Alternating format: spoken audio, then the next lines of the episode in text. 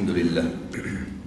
Terus saja kalimat yang mulianya kita ucapkan dari lisan kita sebagai orang yang beriman kepada satu-satunya pencipta segala sesuatunya, baik di langit, di bumi maupun di kedalaman lautan. Zat yang maha hidup, berdiri sendiri, maha melihat, maha mengetahui apapun, dan ia mampu mengerjakan apapun yang dia inginkan. Dan juga dia telah menggantungkan segala nikmat yang dia berikan kepada kita dengan kalimat Alhamdulillah. Maka sangat wajar kalau sering kita ucapkan kalimat yang mulia ini.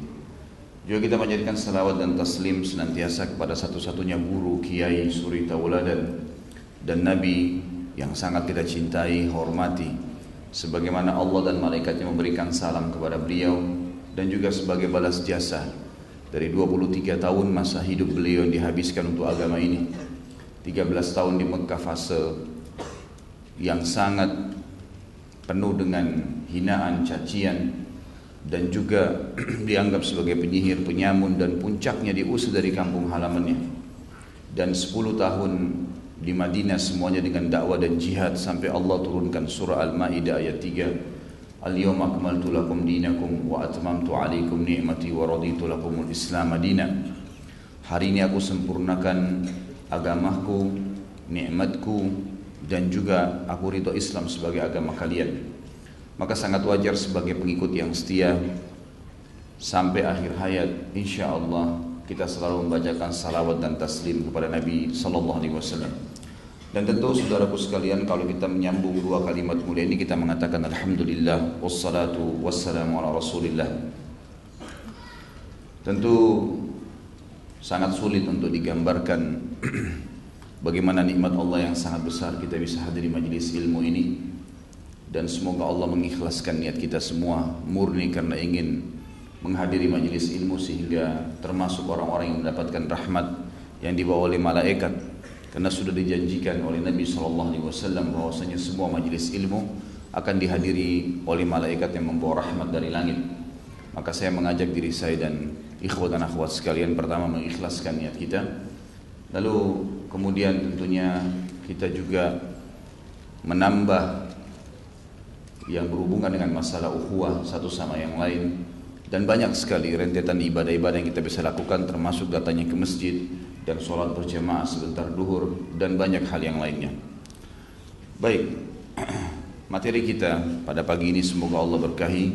Dan ini lanjutan dari bahasan serial kisah tauladan sahabat, adalah sahabat yang mulia Abdurrahman bin Auf. Dan kurang lebih judul yang kita berikan adalah menjadi bijaksana dan cerdas seperti Abdurrahman bin Auf. Satu demi satu kisah suri tauladan kita ini, kisah tokoh-tokoh dunia, bukan cuma tokoh muslimin. Karena siapapun yang menjadikan mereka sebagai panutan, maka pasti akan sukses, bukan cuma dunia, bahkan akhirat. Dan sudah kita rentet sejarah dari Abu Bakar, Umar, Utsman, Ali, Talha, Zubair pada waktu-waktu yang lalu.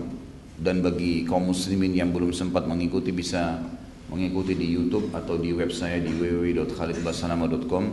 Anda bisa ikuti bagaimana rentetan sejarah tauladan kita ini. Semuanya luar biasa, mencapai derajat-derajat tertinggi di dunia, menjadi pemimpin-pemimpin masyarakat, menjadi orang-orang yang sangat pintar, dihormatin, kaya raya, punya keturunan yang banyak, prestasi dunia semuanya mereka capai. Dan ini semua dicapai hanya karena satu, keimanannya kepada Allah Subhanahu wa taala. Tidak ada yang lain. Saya sudah jelaskan, semua serial tauladan kita ini tidak punya ijazah ekonomi dari Amerika, tidak punya ijazah politik dari Eropa, dan mereka tidak mengerti multimedia seperti yang apa ada sekarang ini. Tetapi mereka berhasil mencatat, diukir dalam sejarah dunia, bukan cuma sejarah Islam saja. Mereka sempat memimpin dan mereka berkuasa serta luar biasa. Saya membaca serial mereka ini, saya sendiri secara pribadi menganggap diri saya hanya seperti semut satu ekor yang dihadapkan dengan sekian juta banyak gajah, yang tidak ada apa-apanya amal yang sudah kita lakukan.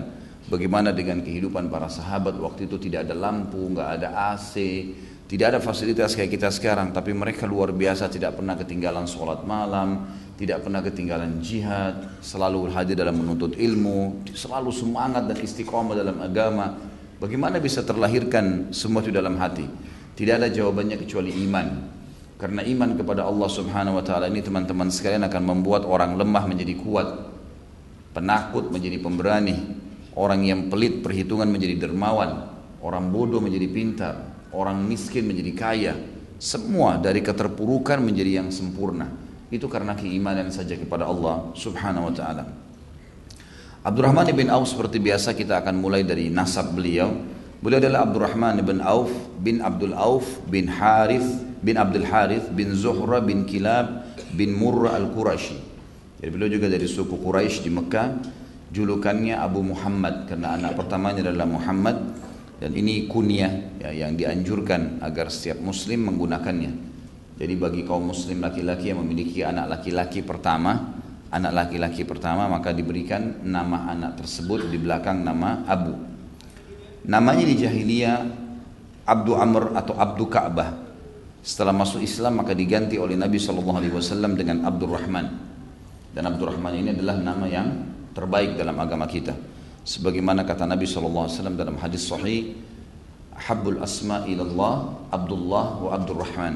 Nama yang paling Allah cintai adalah Abdullah dan Abdurrahman. Ayah beliau meninggal dalam keadaan jahiliyah, sebelum ada Islam tentunya. Kemudian ibunya sempat masuk Islam, bernama Syifa binti Auf bin Abdul Harith bin Zuhra. Masuk Islam, dan beliau, ibunya ini terkenal sekali sangat gemar memerdekakan budak. Maka pada saat beliau meninggal, keluarlah sebuah hadis Nabi shallallahu alaihi wasallam, hadis sahih, diriwayatkan oleh ahli sunan, di mana Abdurrahman bin Auf datang kepada Nabi shallallahu alaihi wasallam waktu ibunya meninggal lalu berkata, "Ya Rasulullah, bolehkah saya memerdekakan budak untuk ibu saya?" Maka Nabi shallallahu alaihi wasallam mengatakan, "Merdekakanlah." Dan keluarlah sebuah hukum di sini, bolehnya memerdekakan budak bagi orang yang sudah meninggal. Beliau lahir tepatnya sepuluh tahun setelah tahun gajah, dan kita tahu tahun gajah kejadian Ashabul Fil, dan ini bisa diikuti di materi sirah saya, bagaimana pasukan gajah Abraha yang datang ke Mekah kemudian dihancurkan oleh Allah Subhanahu wa taala. Ada surun, turun surah yang masyhur, surah Fil. Lalu kemudian ya, disebutkanlah, termasyhurlah di Mekah pada saat itu dengan tahun gajah. Dan pada tahun itulah Nabi shallallahu alaihi wasallam hadir. Abdurrahman lahir sepuluh tahun setelah itu, berarti dia lebih muda dari Nabi shallallahu alaihi wasallam sepuluh tahun. Sebagian ahli sejarah menukil tepatnya tanggal dua puluh April lima ratus delapan puluh satu Masehi beliau lahir. Dan beliau wafat enam ratus lima puluh tiga Masehi atau tahun dua puluh tiga atau tiga puluh dua Hijriah. Tahun tiga puluh dua Hijriah. Ciri fisik yang dimiliki oleh Abdurrahman, orangnya tinggi, putih, berkulit putih dan sangat gagah. Rambut beliau lebat, bulu matanya lebat. Ini dinukil dalam riwayat. Hidungnya mancung, rambutnya menutupi kedua telinganya. Bahu dan dadanya lebar. Istilahnya orangnya gagah. Kemudian sifat beliau yang sangat luar biasa, masyhur. Beliau sangat pemberani, ulet, rajin dan juga dermawan. Dan ini adalah sifat-sifat khasnya Abdurrahman. Sebelum kita masuk ke masalah manaqib, apa sih yang sebenarnya yang merupakan pelajaran besar yang kita ambil dari seorang figur Abdurrahman? Ada pelajaran penting dulu. Yang pertama, dari hidup Abdurrahman kita mempelajari hijrah. Hijrah ini meninggalkan wilayah kafir ke negara Islam. Seperti kasus hijrahnya beliau dari Mekah ke Madinah. Dan ini sangat dianjurkan oleh Allah Azza wa Jalla. Sebagaimana kita tahu dalam surah An-Nisa, surah ya, nomor empat, ayatnya ayat seratus yang berbunyi, A'udzubillahi minasyaitonirrajim, bismillahirrahmanirrahim, wa man yuhajir fi sabilillahi yajid fil ardi muragaman katsira wa sa'a. Siapa yang hijrah di muka bumi ini dari wilayah kufur, wilayah yang sulit dia beribadah, ke wilayah yang lain yang bisa dia leluasa beribadah, maka dia akan mendapatkan peluang-peluang yang sangat banyak dan juga rezeki yang sangat luas. Dan ini juga sudah saya panjang lebar jelaskan di materi saudaraku Nilai Rahasia Rezekimu tentang pentingnya hijrah, ya, pentingnya hijrah. Dan dianjurkan agar setiap muslim tidak tinggal di negara kafir, ya, kecuali dalam keadaan darurat. Memang dia lahir di sana seorang duta, atau memang dia harus ke sana penting lalu dia kembali. Tapi kalau hanya untuk meraup rezeki atau sengaja hanya ingin mencoba hidup di wilayah orang kafir, maka masuk dalam hadis Nabi shallallahu alaihi wasallam yang berbunyi, Ana bari'un mimman asha baina adhuril musyrikin. Saya berlepas diri dari orang-orang yang sengaja hidup di tengah-tengah orang kafir. Artinya kalau meninggal, yaitu konsekuensi dia. Mungkin dikubur atau dimandikan atau mungkin tidak disolatin, itu urusan dia. Ataupun dia sulit untuk mengerjakan ibadah sehingga nanti hari kiamat tidak ada alasan di depan Allah Subhanahu wa taala. Semua itu adalah konsekuensi dia sendiri, kenapa dia tinggal di tengah-tengah orang-orang musyrik atau orang-orang kafir. Jadi setiap muslim dianjurkan untuk membentuk komunitas, membentuk komunitas sehingga mereka leluasa untuk bisa beribadah kepada Allah Subhanahu wa taala. Dan ini pelajaran yang sangat luar biasa ini, harusnya kita ambil dari situ. Bahkan Nabi shallallahu alaihi wasallam pada saat muslimin sudah terdesak di Mekah mewajibkan, tidak boleh sama sekali nggak hijrah. Dan Abdurrahman termasuk orang yang pertama menyambut hijrah tersebut. Dan beliau sempat hijrah dua kali, hijrah pertama ke Habasyah, ke Ethiopia. Dan ini juga ada penilaian tersendiri bagi kalangan sahabat siapa yang sempat hijrah ke Habasyah. Pada saat itu Abdurrahman hijrah bersama dengan Utsman bin Affan dan beberapa sahabat-sahabat Nabi yang lain. Kemudian yang kedua baru hijrah ke Madinah, baru beliau hijrah ke Madinah. Dan kita lihat fase Madinah setelah hijrahnya Nabi shallallahu alaihi wasallam dan para sahabat dan membentuk komunitas, ternyata sangat luar biasa efeknya. Baik dalam dari sisi ya ketaatan atau ibadah mereka kepada Allah, mereka lebih leluasa dan juga ya dan juga mereka akhirnya bisa menguasai dunia. Karena kaum muslimin mulai menguasai dunia, mulai menyebar di mana-mana justru setelah hijrah ke Madinah. Jadi hijrah itu dibukakan oleh Allah Subhanahu wa taala banyak sekali manfaat. Ingat teman-teman sekalian, Allah tidak akan mengubah keadaan satu kaum sampai mereka mengubah diri mereka sendiri. Harus kita memulai dulu. Jadi kalau ada orang sedang bekerja di sebuah tempat yang haram, tinggal di sebuah wilayah yang susah untuk ibadah, lalu dia mengatakan, "Saya harus buat apa?" Maka jawabannya berusaha, ikhtiar, tinggalkan, keluar. Barulah Allah Subhanahu wa taala ubah keadaan Anda. Kalau tetap saja tinggal dalam hal-hal yang diharamkan, maka enggak ada alasan pada hari kiamat, justru jadi masalah besar karena akan ada hisab yang berat nantinya. Dan kita lihat Nabi shallallahu alaihi wasallam setelah hijrah membangun tiga asas. Pertama, mendiri negara, mendirikan negara Islam. Beliau yang paling pertama adalah membangun masjid. Dan ini dianjurkan setiap wilayah muslim harus ada simbol masjid. Di mana-mana masjid harus ada. Nabi shallallahu alaihi wasallam begitu tiba membangun dua masjid sekaligus. Masjid Kuba di wilayah Kuba dan empat hari, lima hari setelahnya. Empat atau lima hari setelahnya membangun Masjid Nabawi. Akhirnya menjadi basis tempat pertemuan kaum muslimin. Karena disitulah mereka menyembah Allah sehari lima kali. Itu minimal yang wajib. Belum kalau mereka datang di majelis ilmu seperti ini atau mereka melakukan ibadah-ibadah yang lainnya. Karena masjid di zaman Nabi shallallahu alaihi wasallam multifungsi, menyambut tamu, gitu kan, berkumpul, bermusyawarah, sholat gitu. Nabi shallallahu alaihi wasallam menyampaikan pengajian wahyu ya, kumpulnya para sahabat ya, untuk saling ya, bertemu dan seterusnya gitu kan. Kemudian eh, yang kedua adalah Nabi shallallahu alaihi wasallam mempersaudarakan antara muhajirin dan ansar.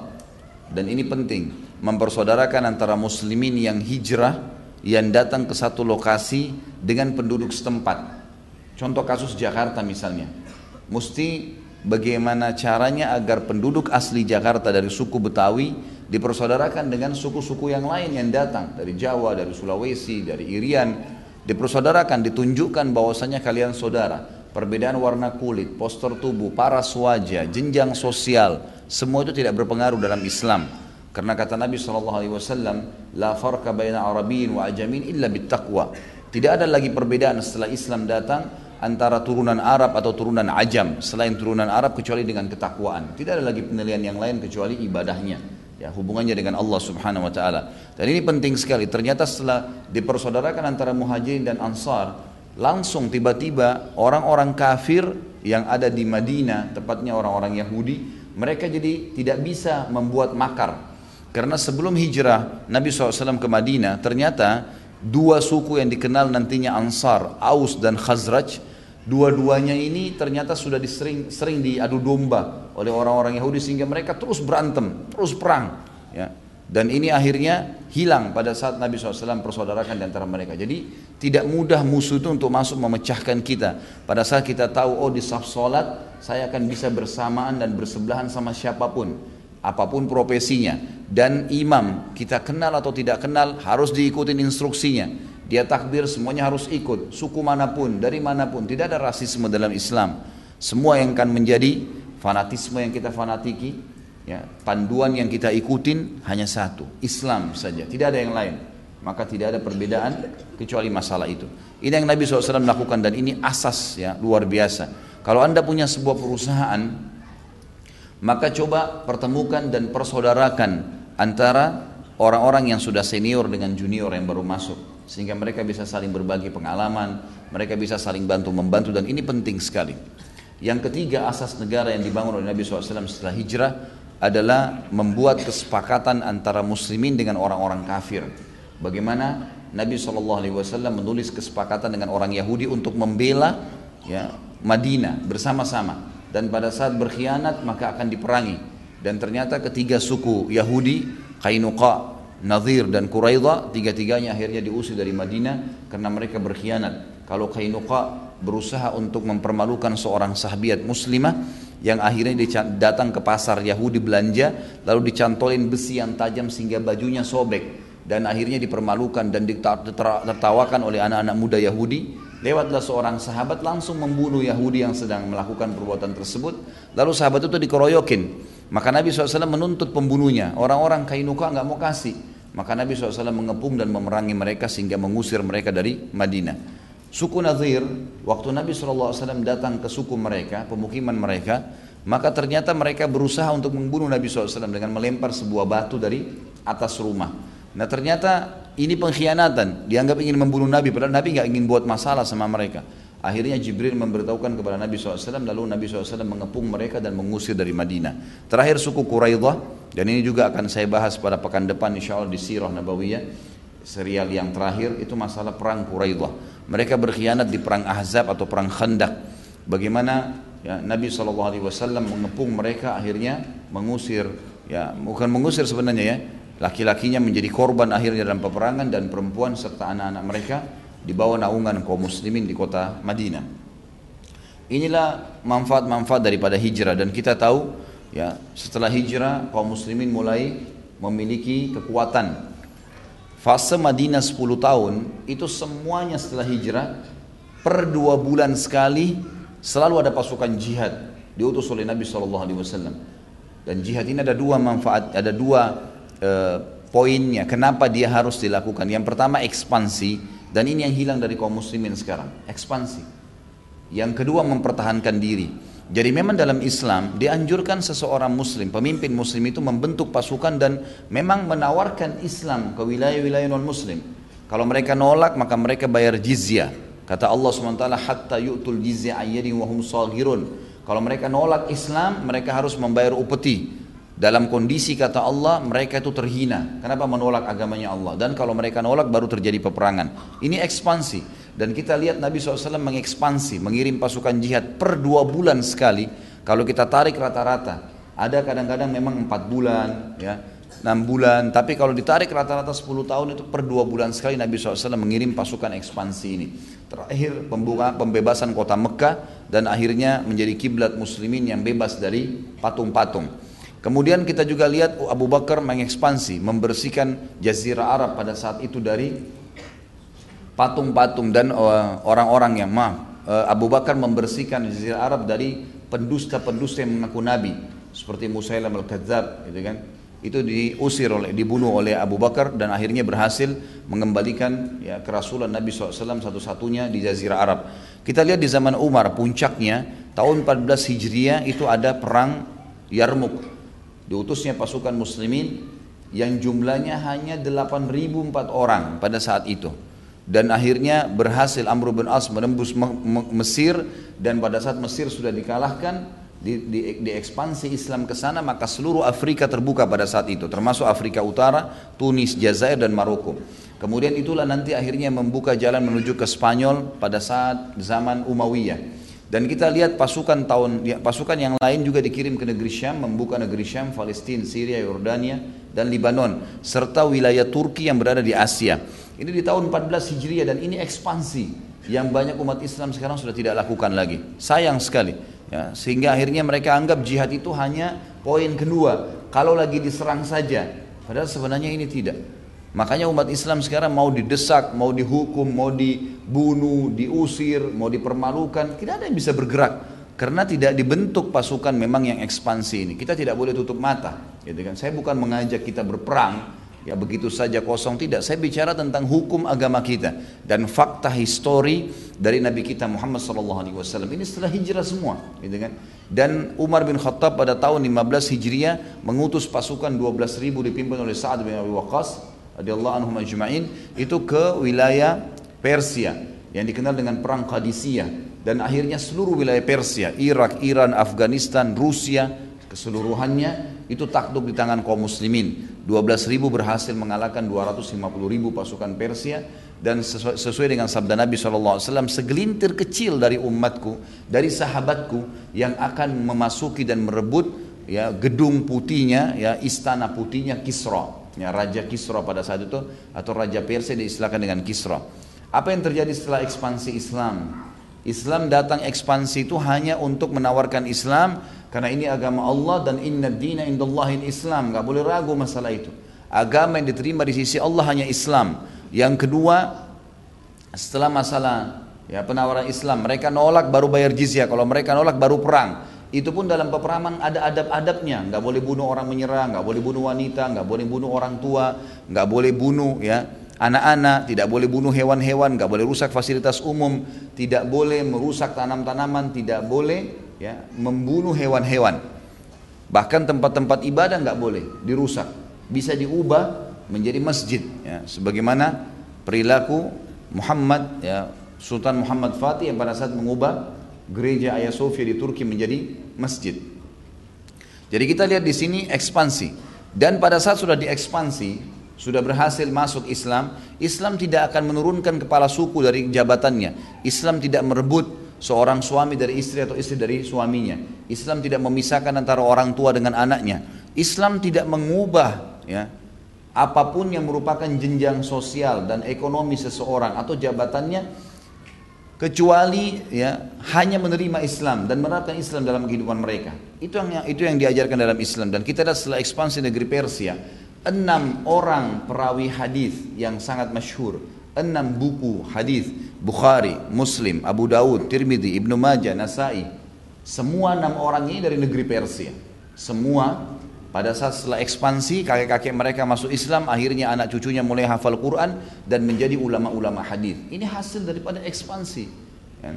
Jadi kita harus paham tentang masalah-masalah seperti ini. Ini berhubungan pelajaran penting dalam masalah hijrah.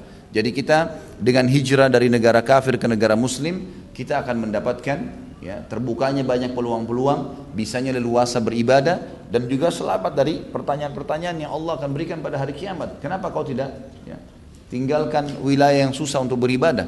Ada orang-orang nanti ditanya pada hari kiamat begitu. Mereka masuk neraka ditanya, kenapa kalian, ya, ada apa yang membuat kalian masuk neraka? Dia bilang, mereka bilang kami susah beribadah. Kami susah beribadah. Lalu Allah, lalu para malaikat mengatakan, alam takun ardullahi wasi'ah fatuhajiru fiha. Bukankah buminya Allah sudah sangat luas? Kalian bisa berhijrah. Nggak ada alasan, gitu kan? Nggak ada alasan. Dan ternyata hijrah kemudian membentuk komunitas, mendirikan sebuah kekuatan muslimin, dan akhirnya mengekspansi Islam kemana-mana. Ini target utama agama kita. Dan Abdurrahman ibn Auf adalah salah satu daripada orang yang ikut pada saat itu hijrah. Dan yang luar biasanya, dalam kasus hijrah Abdurrahman, dia adalah seorang miliarder di Mekah radhiyallahu anhu. Semua hartanya diambil oleh orang-orang kafir, tidak ada yang dibawa, dengan baju di badan saja. Ini luar biasanya radhiyallahu anhu. Beliau hijrah, ya, saking tulusnya. Ini nggak gampang ini. Nggak gampang. Kita pindah, nggak usah pindah negara, antara kota dengan kota. Kita masih butuh bekal, butuh bawa sesuatu. Tapi karena hijrah karena Allah, dia pasrah, tawakal kepada Allah. Hijrah dengan pakaian di badan, gitu kan? Dan ini sangat luar biasa dari orang yang sangat kaya raya. Kalau kita sekarang sudah punya kendaraan mewah, rumah mewah. Abdurrahman bin Auf dalam kisah di Mekahnya sangat luar biasa. Rumahnya sangat besar, kudanya ada ribuan ekor, itu unta yang dia miliki ribuan ekor, miliarder, orang yang kaya raya, semuanya ditinggal, nggak ada yang dibawa sama dia, semuanya ditinggal. Karena kalau dia bawa akan ketahuan oleh orang-orang kafir Mekah dan mereka akan membunuh siapapun yang hijrah yang kedapatan, seperti itu. Maka Abdurrahman hijrah di sini dan ini pelajaran yang luar biasa. Nanti kita lihat bagaimana Allah membuka untuk Abdurrahman pintu-pintu rezeki. Yang pertama yang Allah bukakan buat dia adalah munculnya sifat afaf di dalam diri Abdurrahman ini. Begitu hijrah karena Allah, Allah berikan kepada dia sifat afaf. Afaf ini tidak mau memberatkan orang lain, tidak mau memberatkan orang lain. Dan ya, afaf ini bisa juga berarti kalau bahasa Indonesia kesucian jiwa, kemuliaannya mulia. Dia tidak mudah ya, untuk merendahkan dirinya hanya karena kebutuhan dunia, hanya kena makanan, hanya kena pakaian, hanya kena jabatan. Dan ini juga kata para ulama, Abdurrahman selain afaf punya kemuliaan jiwa karena hijrahnya ikhlas karena Allah, maka diberikan juga sifat muru'ah. Muru'ah itu kemurnian ibadah kepada Allah. Luar biasa hubungannya dengan Allah Subhanahu wa taala. Nanti akan kita lihat banyak kisah-kisahnya. Dan ini sangat kental kelihatan pada saat begitu tiba di Madinah, masih baru tiba, ikut membangun Masjid Quba. Kemudian berapa hari, empat lima hari setelah itu menuju ke arah Masjid Nabawi, kemudian membangun juga Masjid Nabawi. Pada saat proses pembangunan Masjid Nabawi itu, Nabi shallallahu alaihi wasallam mempersaudarakan antara Muhajirin dan Ansar, dan dipersaudarakanlah Abdurrahman ibn Auf. Dan ini kisah persaudaraan antara sahabat. Semua buku sejarah menukil kisah Abdurrahman dengan Sa'ad ibn Rabi radhiyallahu anhu ajma'in. Sementara kisah-kisah persaudaraan sahabat sebenarnya banyak, tapi kisah Abdurrahman ini yang paling menonjol karena memang luar biasa gitu. Sa'ad ibn Rabi' radhiyallahu anhu adalah salah satu pimpinan dari orang Ansar Madinah dan orang yang kaya raya. Setengah perkebunan kurma di Madinah milik Sa'ad ibn Rabi', setengah perkebunannya. Dan perlu teman-teman tahu, di Saudi sekarang itu dianggap orang itu kaya kalau dia punya kebun kurma. Kalau cuma sekedar punya rumah besar, mobil mewah, itu biasa. Bisa saja dia dapatkan dari pekerjaan dia di kantor, karena gaji cukup besar di sana. Tapi kalau orang punya kebun kurma itu sangat kaya, karena perawatannya lumayan, hasilnya juga banyak gitu kan.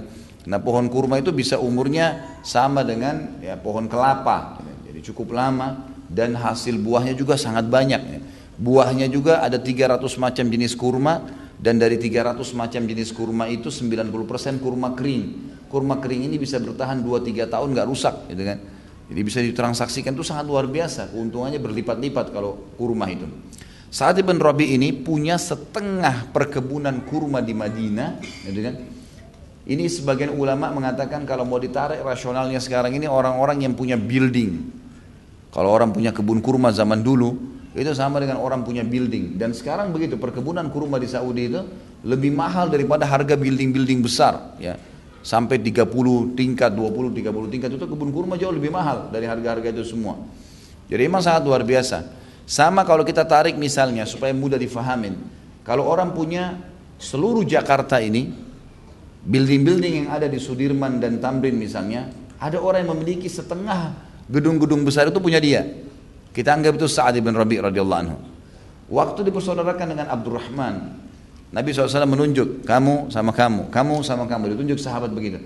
Kalian bersaudara karena Allah, maka kalian harus saling mengingatkan pada kebaikan dan saling mengingatkan agar meninggalkan keburukan. Bertemu karena Allah dan juga berpisah karena Allah. Maka sahabat faham masalah itu. Waktu pertama sekali Sa'ad ibn Rabi' ditunjuk bersaudara sama Abdurrahman, yang paling pertama Sa'ad radhiyallahu anhu menerima itu. Walaupun dalam kondisi Abdurrahman orang yang sangat miskin pada saat itu, tidak punya apa-apa lagi, baju di badan. Dan untuk menunjukkan ketulusannya, Sa'ad radhiyallahu anhu berkata, wahai Abdurrahman, saya ini pemilik setengah perkebunan Madinah. Semua kebun kurma ini milik saya setengahnya. Sama tadi saya bilang Jakarta setengah, Tamrin dan Sudirman ini semua building punya saya. Apa penawarannya Sa'ad? Saya ingin membagi dua itu untuk kamu. Setengahnya ambil. Jadi kalau misalnya ada seribu building, lima ratus building. Sekarang lima ratus building itu, satu building saya sudah berapa miliar gitu kan. Itu dibagi dua lagi, dua ratus lima puluh kamu, dua ratus lima puluh saya. Penawaran yang luar biasa. Luar biasa penawaran, tidak main-mainin. Ya, nggak main-main. Kita mungkin kalau punya saudara yang datang dari sebuah kampung, kampung di Indonesia lah, di sebuah desa, datang kemudian minta tolong sesuatu. Mungkin minta tolong pekerjaan, minta tolong apa. Ya mungkin pakaiannya cuma tinggal di badan. Pernah nggak kita berpikir membongkar lemari kita, ngeluarin setengah baju kita semua? Pakaian aja. Nggak usah hal yang besar dulu, gitu kan. Pakaian aja, bongkar lemari kita, setengah baju itu kita kasih kepada dia. Pernah berpikir nggak? Subhanallah, kadang-kadang mungkin kita ngeluarin satu baju, dua lembar baju, itu pun kita masih perhitungan, cari mana baju yang paling tua, gitu kan.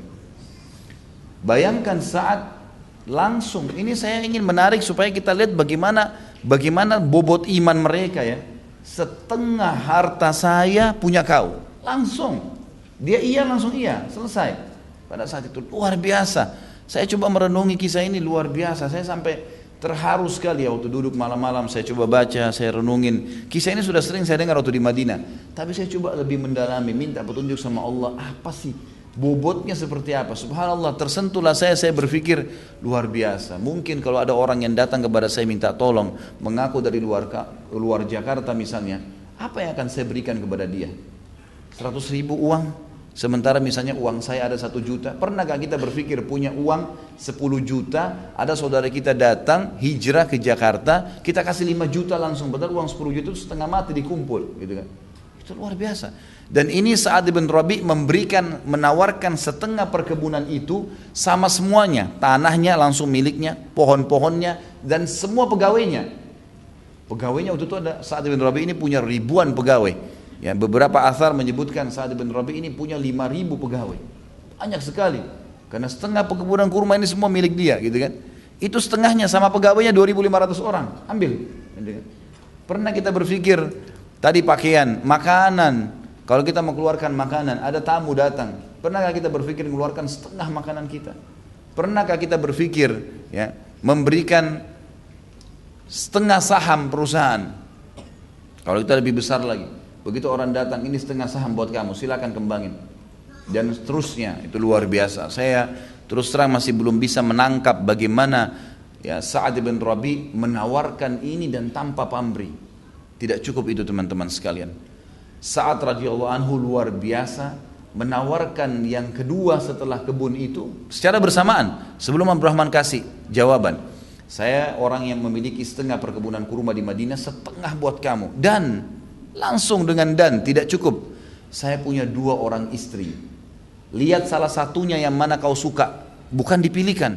Lihat salah satu yang mana kau suka, kemudian saya ceraikan setelah masa iddah kau nikahi.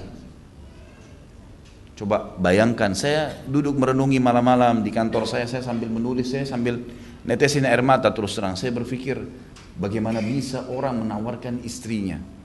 Luar biasa, ini beratnya luar biasa. Istri, dan perhatikan Sa'ad bin Rabi' seorang pimpinan suku, kepala suku di Madinah. Artinya ini bukan orang sembarang, istrinya pun orang-orang yang terkenal, memiliki kecantikan. Tidak ada, bisa kita katakan tidak ada orang kaya nikah sama wanita jelek. Itu umumnya. Mereka merasa punya kelebihan materi, wanita pun merasa memang membutuhkan itu, maka mereka nikah dengan wanita yang terbaik. Istrinya Sa'ad waktu itu dikatakan semuanya adalah anak-anak yang dinikahi oleh Sa'ad, gadis, dan semuanya anak-anak eh, perempuan-perempuan yang sempurna secara fisik dan juga subur serta orang yang punya kedudukan. Sa'ad bin Rabi' radhiyallahu anhu luar biasa. Imannya kepada Allah Azza wa Jalla ini luar biasa.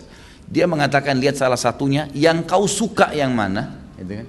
Saya ceraikan setelah masa iddah kau nikahi. Ini luar biasa. Saya terus terang kalau merenung ini tidak bisa menangkap bagaimana mereka pada saat itu tuh, gitu kan. Itu begitu Abdurrahman bilang iya langsung. Dan ini bukan bukan tawaran basa-basi. Kita kadang-kadang subhanallah hanya mentraktir teman saja, ya.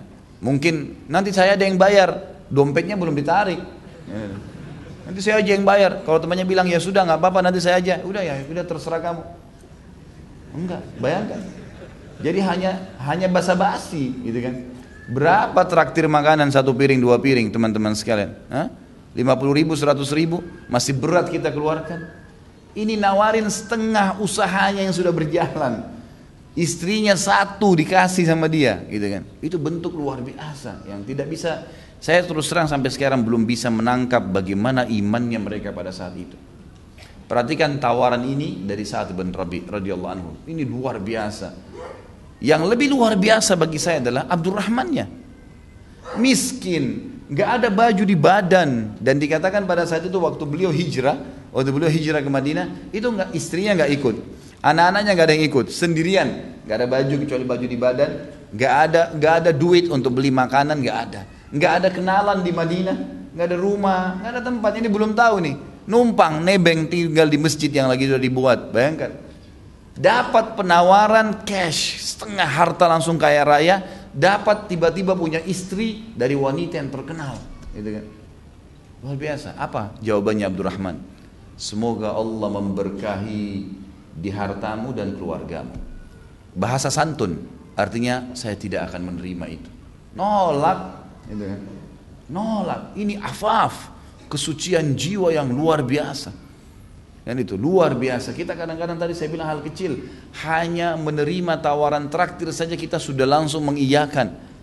Ini tawaran yang luar biasa, sudah susah digambarkan. Saya yakin teman-teman yang sudah punya istri, kalau membayangkan istrinya ditawarkan untuk temannya seiman, itu nggak gampang, itu susah sekali. Makanya para ahli sejarah mengatakan diangkat kisah Abdurrahman paling menonjol dalam masalah persaudaraan ini, karena tidak bisa dibayangkan, gitu. Susah, nggak semua sahabat menawarkan seperti itu. Dan ini penawaran yang tulus, memang betul-betul karena Allah, gitu kan. Dan Allah pertemukan dua orang yang mulia. Abdurrahman pun tidak kalah mulianya, lebih luar biasa, ditolak semuanya, nggak mau. Ini kemuliaan jiwa nih, gitu kan. Dalam Islam, saudaraku, kata Nabi shallallahu alaihi wasallam dalam hadis Bukhari, yadul ulya khairu min yadis sufla. Muliakan hidup kita itu. Kata Nabi shallallahu alaihi wasallam, tangan yang memberi lebih baik daripada tangan yang menerima. Tidak boleh ya kita mengulurkan tangan, kasih saya, kasih saya. Dalam Islam itu terhina, nggak bisa. Itu minta ya. Ini Abdurrahman bin Auf bukan minta, ditawarkan, dia masih nolak. Punya kemuliaan jiwa, nggak mau. Sudah jangan, nggak apa-apa. Dan dengan santun, dia dengan bahasa yang sangat tinggi ya, secara secara bahasa, secara sastra ini sangat luar biasa. Dia tidak, jadi orang itu kalau mau menolak ya dan memiliki adab yang tinggi, dia mengatakan semoga Allah berkahi kamu. Jadi dia bukan cuma sekedar tidak mau mengambil, dia langsung mendoakan, mengatakan semoga Allah berkahi keluargamu dan hartamu, semoga makin banyak. Udah, dia cuma bilang tunjukkan untuk saya di mana pasar, itu saja. Lalu Abdurrahman pun ditunjukkan pasar. Sa'ad bin Rabi' belum tahu mau apa nih Abdurrahman. Dia minta pasar, ya sudah, ditunjukkan pasar. Lalu Abdurrahman, ada beberapa athar menyebutkan diantaranya adalah dia temukan di pasar Madinah paling banyak ditemukan e, penjual cangkul dan kebutuhan perkebunan, karena rata-rata orang kerja kebun kurma. Maka Abdurrahman mendatangi salah satu dari orang yang memiliki toko di sana, kios, lalu kemudian dia minta, bisa nggak? Saya muhajir, saya mau beli, saya beli, bukan minta, bukan pinjem. Saya beli dari Anda, tapi jatuh tempo. Saya ngambil tiga cangkul, empat cangkul, lima cangkul, anggap saya beli, besok saya bayar.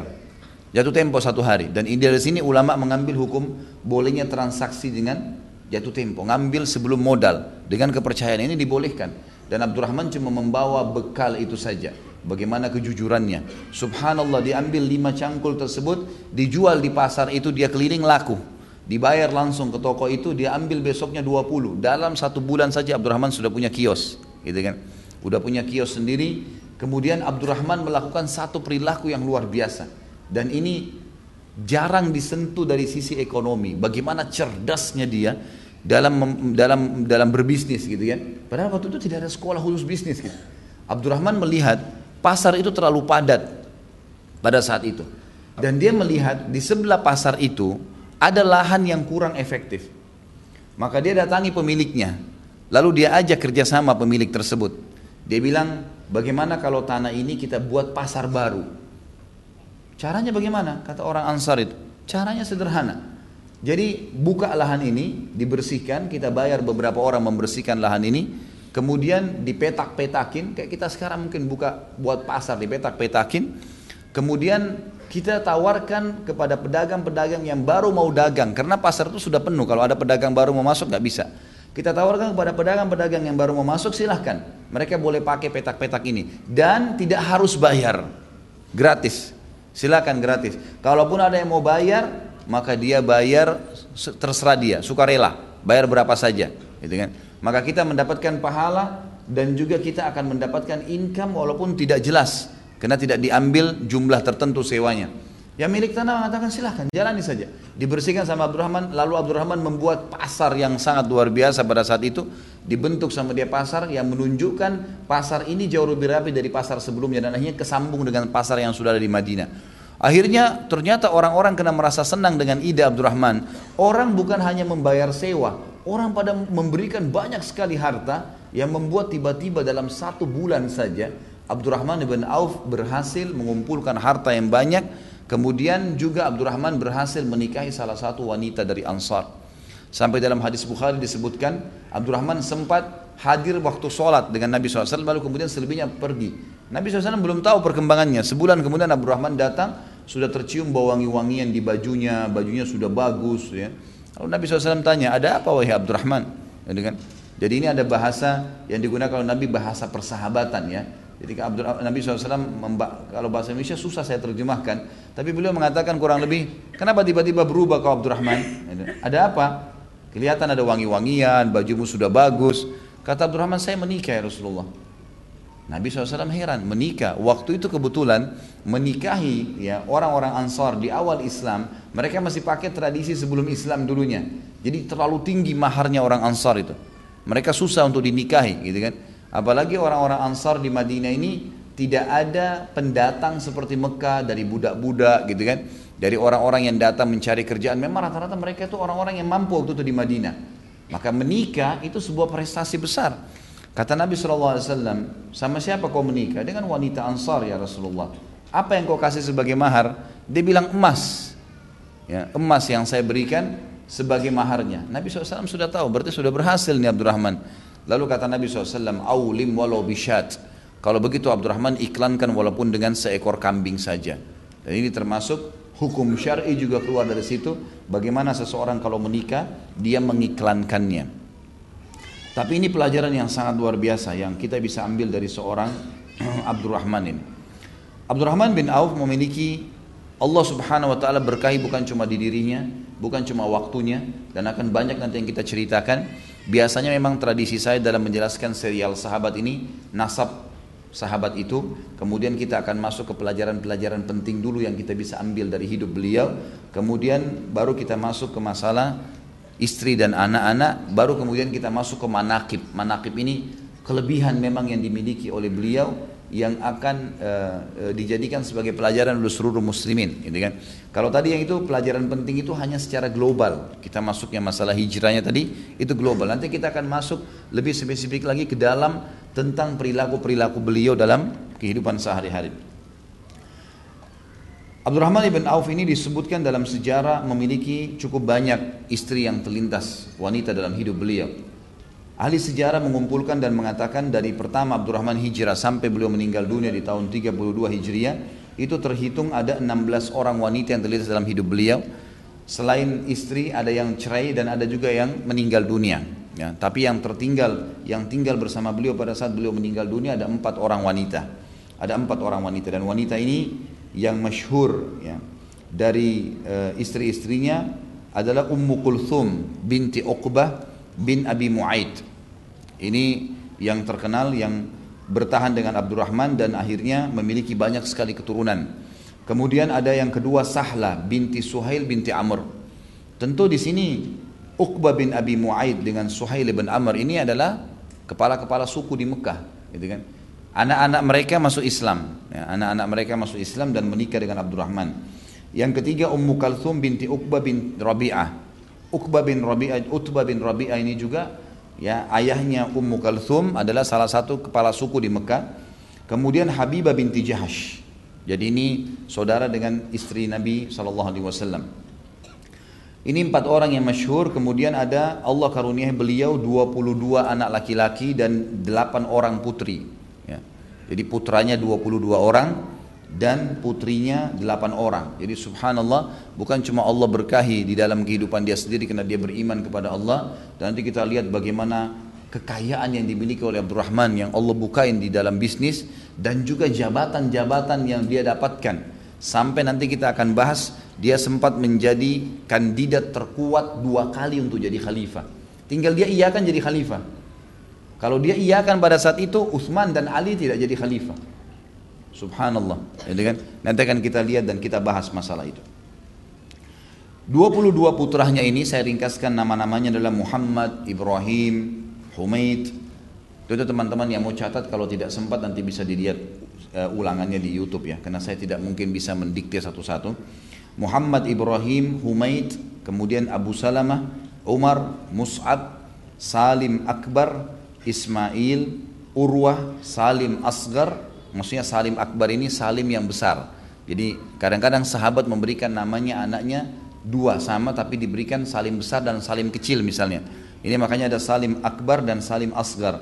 Kemudian Abdullah, Suhail, Zaid, Abdurrahman. Jadi namanya dia Abdurrahman, nama anaknya juga Abdurrahman, gitu kan? Dan ini bukan aib dalam Islam, dibolehkan. Kemudian Uthman, Abu Uthman, Al-Qasim, Ma'an, Abu Bakar, Bilal, Yahya, Abdullah, Asgar. Jadi ada Abdullah Akbar, ada Abdullah Asgar. Ini dua puluh dua putra beliau. Dua, delapan orang putri, Ummu Al-Qasim, Ummu Yahya, Juwairiyah, Hamida, Amina, Maryam, Ama, Amat, Ama, Amatur Rahman Al-Kubra, dan Amatur Rahman Sugra. Jadi kan, Amatur Rahman Sugra. Tentu diantara anak-anak beliau ini semuanya ya, rata-rata dua puluh dua anak laki-lakinya adalah ahli hadis.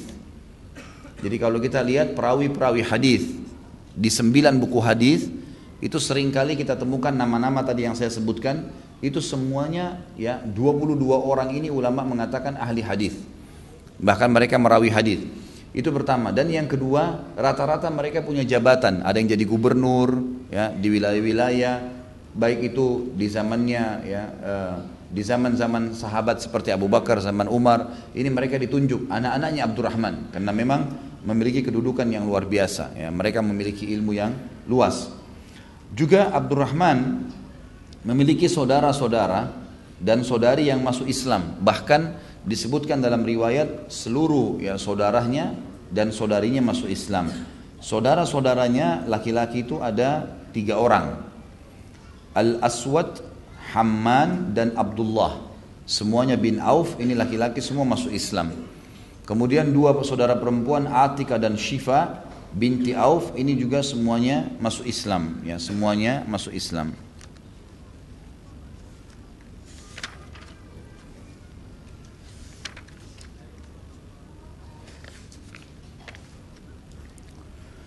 Sekarang kita akan masuk ke manakibnya. Manaqib ini artinya apa yang kita bisa ambil dari orang ini dan kelebihan-kelebihan apa yang telah Allah berikan kepada dia, dunia dan akhiratnya tentunya. Yang pertama, Abdurrahman bin Auf adalah termasuk sepuluh orang yang pertama masuk Islam. sepuluh orang pertama masuk Islam, dan ini luar biasa punya nilai sendiri sebagaimana Allah mengatakan as-sabiqunal awwalun minal muhajirin wal ansar walladzina taba'uhum walladzina taba'uhum bil ihsan radhiyallahu anhum wa radu an ya. Al-ayah tentu ada sambungannya.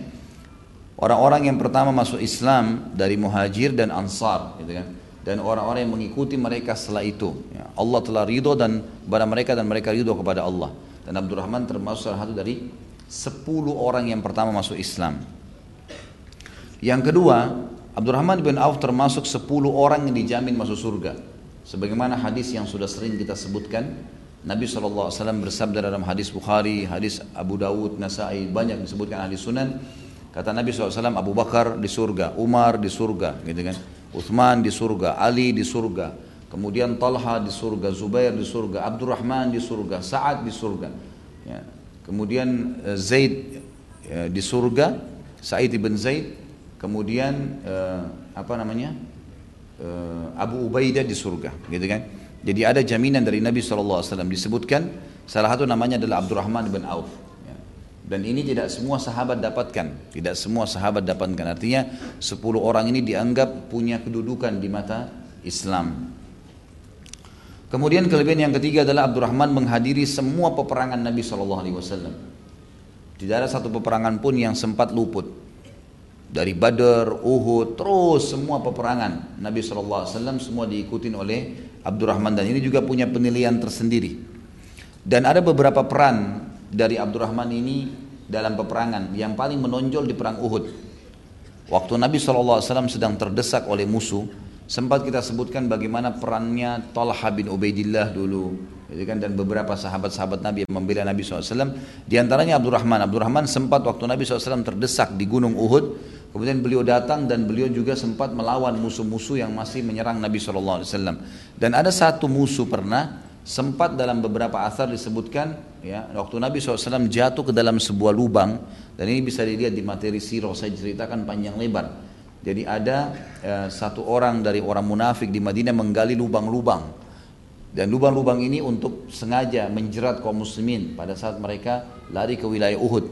Nabi shallallahu alaihi wasallam sempat jatuh, dan ada beberapa orang musyrik yang menyerang Nabi shallallahu alaihi wasallam, ada yang melempari dengan batu, dan ada satu orang sempat memukulkan pedangnya ke arah Nabi shallallahu alaihi wasallam. Ada dua riwayat yang menjelaskan, yang pertama pedang itu tertancap di pundak kanan Nabi, gitu kan?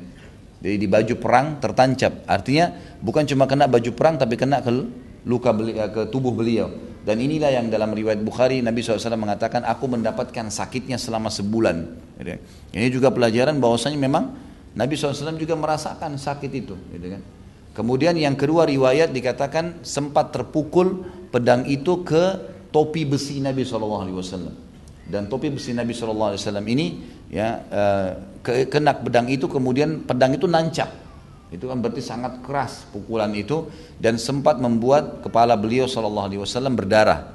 Nah, waktu itu para sahabat lagi sibuk melawan musuh-musuh ini, termasuk Abdurrahman, yang pada saat Nabi shallallahu alaihi wasallam diangkat, dikeluarkan dari lubang oleh beberapa sahabat, diantaranya Abdurrahman, ya, beliau merasa prihatin melihat pedang tersebut kena menancap. Maka beliau sempat ingin menarik dengan tangannya, nggak bisa. Maka Abdurrahman radhiyallahu anhu menggunakan cara yang unik. Beliau memegang dengan kedua tangannya dan juga menggigit pedang itu sampai membuat giginya rontok, gitu kan. Sampai akhirnya pedang itu berhasil dicabut, dan ini punya nilai sendiri. Ya, ini punya nilai sendiri bagaimana beliau, ya, tertanggal giginya gara-gara mencabut pedang yang sempat tertancap di salah satu potongan atau tubuh Nabi shallallahu alaihi wasallam. Dan beliau pada saat perang Uhud itu sempat memiliki sembilan luka yang parah di tubuhnya dan dua puluh luka kecil, dan ada luka di kakinya, ya, karena membela Nabi shallallahu alaihi wasallam sampai akhirnya dia pincang, gitu. Dan ini sebuah pengorbanan yang sangat besar sekali. Ada juga sedikit saya kasih kisah, ya, ini berhubungan dengan peperangan, tapi ini di perang Badar. Kisah eh, Abdurrahman bin Auf ini dengan Umayyah bin Khalaf dan Bilal, ya, dan Bilal. Ini kisah tambahan, ya, kisah tambahan. Abdurrahman bin Auf ini dulu waktu di Mekah, tadi saya bilang dikenal dengan Abdu Amr atau Abdu Ka'bah, namanya begitu.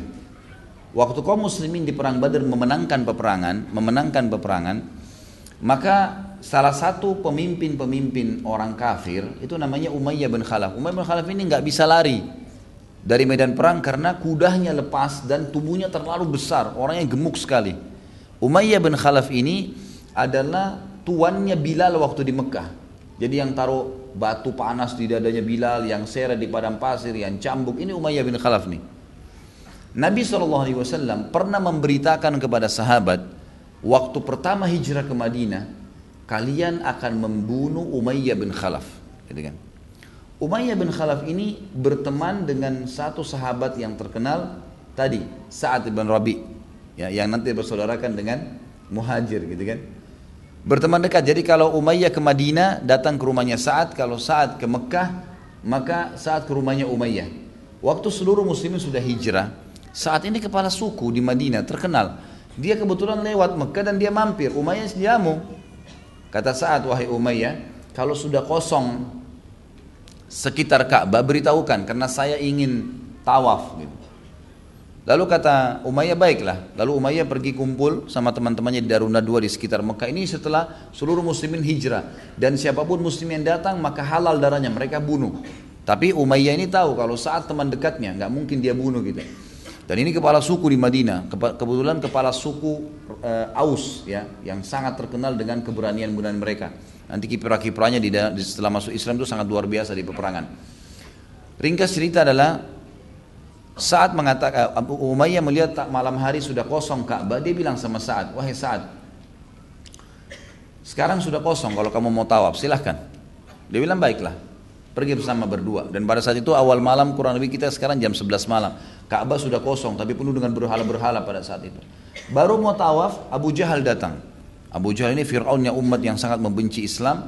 Lalu kemudian dia bilang kepada Umayyah, "Wahai Umayyah, siapa yang bersama kamu?" Kata Umayyah, "Ini Sa'ad bin Rabi, pimpinan Aus dari Madinah." Abu Jahal langsung marah, mengatakan, "Wahai Sa'ad, beraninya kau injakkan kakimu di Mekah. Kau tahu kami akan membunuhmu." Kata Sa'ad, "Wahai Abu Jahal," kalau seandainya waktu itu dipanggil Abu Hakam ya, tapi muslimin memanggil Abu Jahal. "Wahai Abu Jahal, kalau kau berani menyentuhku, aku akan melawanmu, kau mati atau aku mati. Dan kalaupun aku terbunuh, sukuku akan datang menyerang Mekah, dan kau tahu bagaimana beraninya Aus. Mereka siap mati demi kepala sukunya," gitu kan.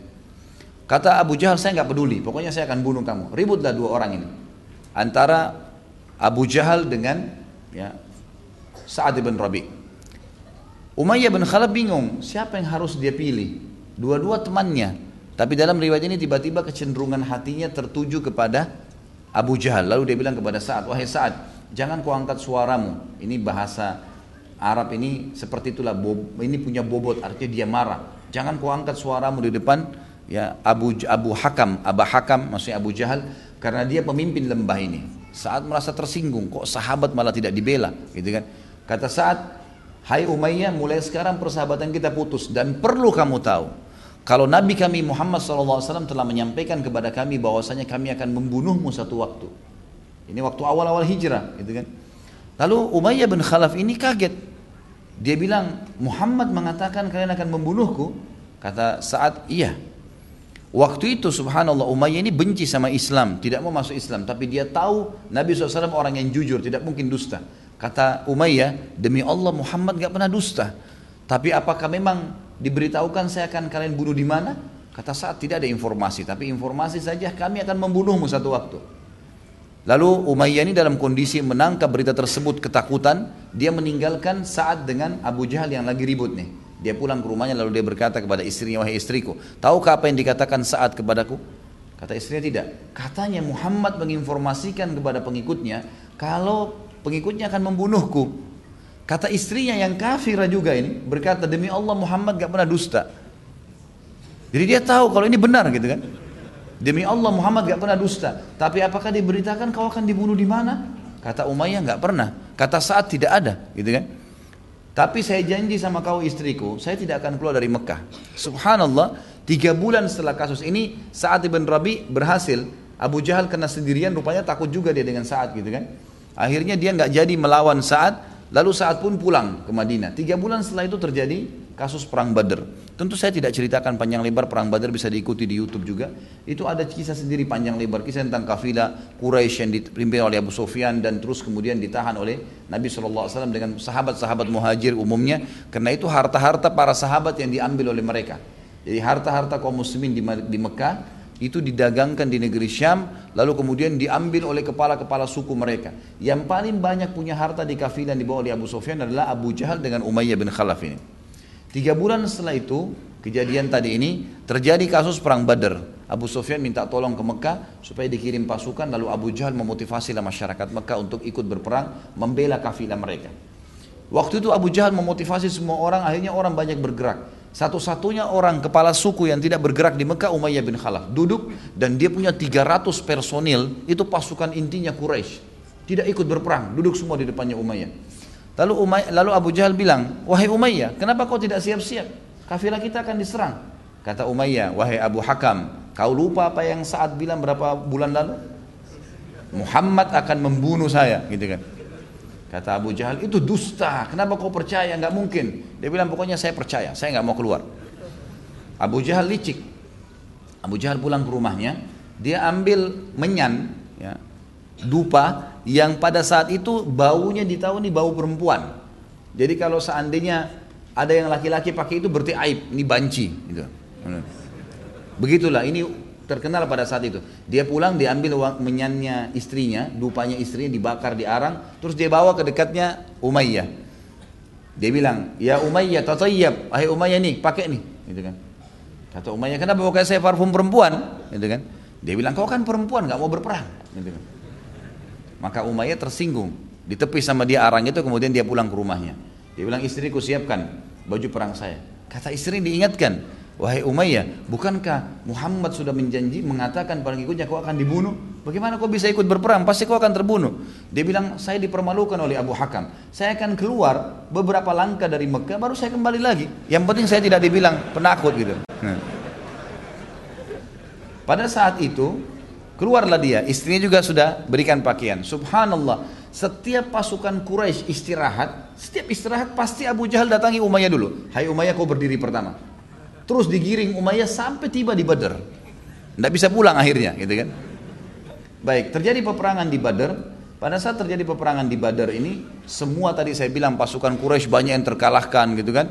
Ada yang lari ke Mekah. Umayyah ini termasuk yang nggak bisa lari karena kudanya lepas dan dia sangat gemuk. Pada saat dia lagi tidak bisa lari, dia berdiri di kancah peperangan. Ada Abdurrahman bin Auf lewat. Nih saksi bahasan kita di sini. Panjang lebar sebenarnya ini yang saya jelaskan supaya nyambung kisahnya. Abdurrahman radhiyallahu anhu ini lagi ngumpulin pedang, perisai, ya ini ghanimah, harta rampasan perang, dikumpulin, kemudian nanti dibagi rata oleh para pemimpin, oleh pemimpin perang. Itu Nabi shallallahu alaihi wasallam pada saat itu. Maka si Umayyah lihat Abdurrahman lewat, dia panggil Abdu Amr, Abdu Amr namanya tuh di Mekah. Abdurrahman sengaja nggak mau balik, gitu kan? Abdu Ka'bah nggak mau balik, gitu kan? Dipanggil terus gitu. Tidak mau. Terakhir akhirnya dilihat tidak mau balik karena Abdurrahman tahu itu sudah bukan namanya. Lalu kemudian dipanggil Abdullah karena ditahu Abdullah. Orang-orang Mekah dulu tidak tahu Ar-Rahman ini namanya Allah, gitu kan? Mereka menganggap Ar-Rahman ini adalah gurunya Nabi shallallahu alaihi wasallam di negeri Syam yang belajar sihir, gitu. Jadi tidak tahu kalau itu namanya Allah. Mereka bilang begitu. Ringkas cerita, waktu dipanggil Abdullah, Abdurrahman balik mengatakan, kenapa Umayyah? Dia bilang, mau nggak kamu dapat harta rampasan perang lebih baik daripada pedang yang kamu kumpulin? Kata Abdurrahman, tentu saja. Dia bilang, tawan saya.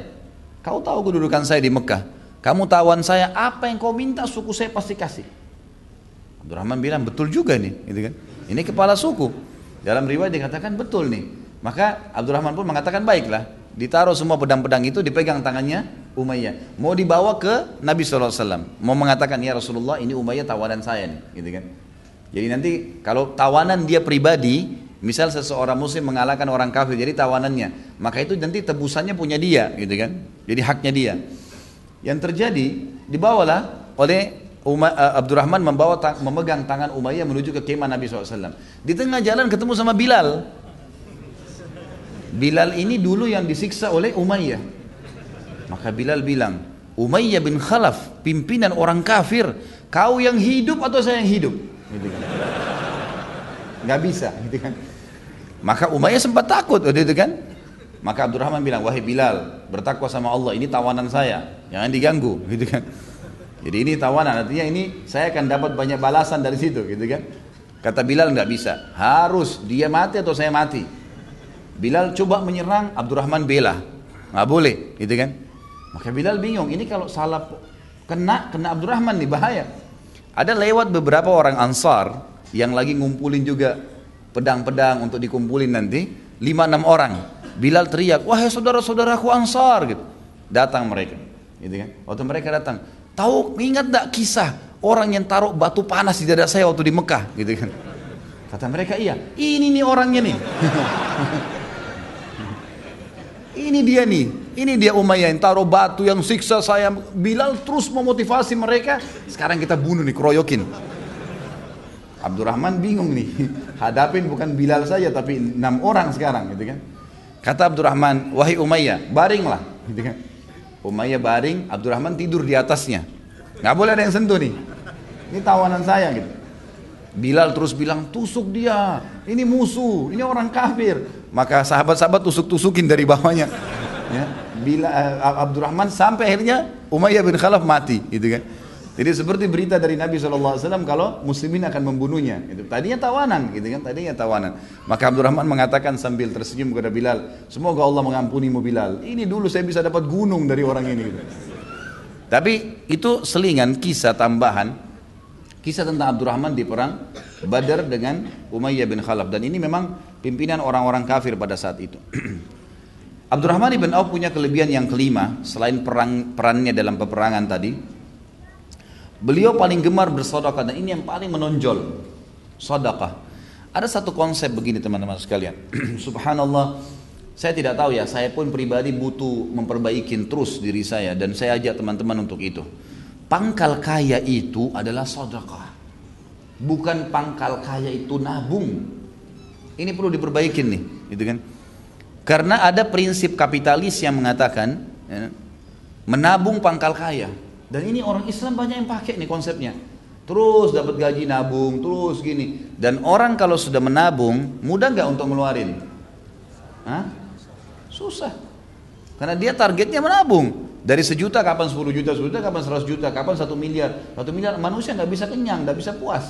Kata Nabi shallallahu alaihi wasallam, manusia tidak akan puas sampai tanah kuburan dimasukkan di mulutnya. Nggak bisa. Ini kalau antum mau punya mobil, begitu Allah kasih mobil, wah pengen berdua mobil, pengen ganti. Oh sudah ketinggalan nih, sudah satu tahun yang lalu, dan seterusnya. Ya, manusia selalu tamak. Itu sudah sifat manusia, subhanallah, kecuali yang Allah rahmati, yang punya keimanan dalam hatinya. Maka Abdurrahman memberikan pelajaran kepada kita. Dan sebelumnya waktu kita bahas juga tentang Zubair bin Awam, Talha bin Ubaidillah, Ali bin Abi Thalib, Uthman bin Affan, Abu Umar bin Khattab, Abu Bakar radhiyallahu anhum ajma'in. Ini semuanya punya ciri khas, teman-teman sekalian. Dan waktu itu yang membuat mereka jadi kaya raya. Kayanya luar biasa, kayanya gak bisa digambarin. Saya baca sampai saya bingung pakai kalkulator hitung hartanya Abdurrahman nih, gitu kan. Saya pakai kalkulator di kantor saya hitung.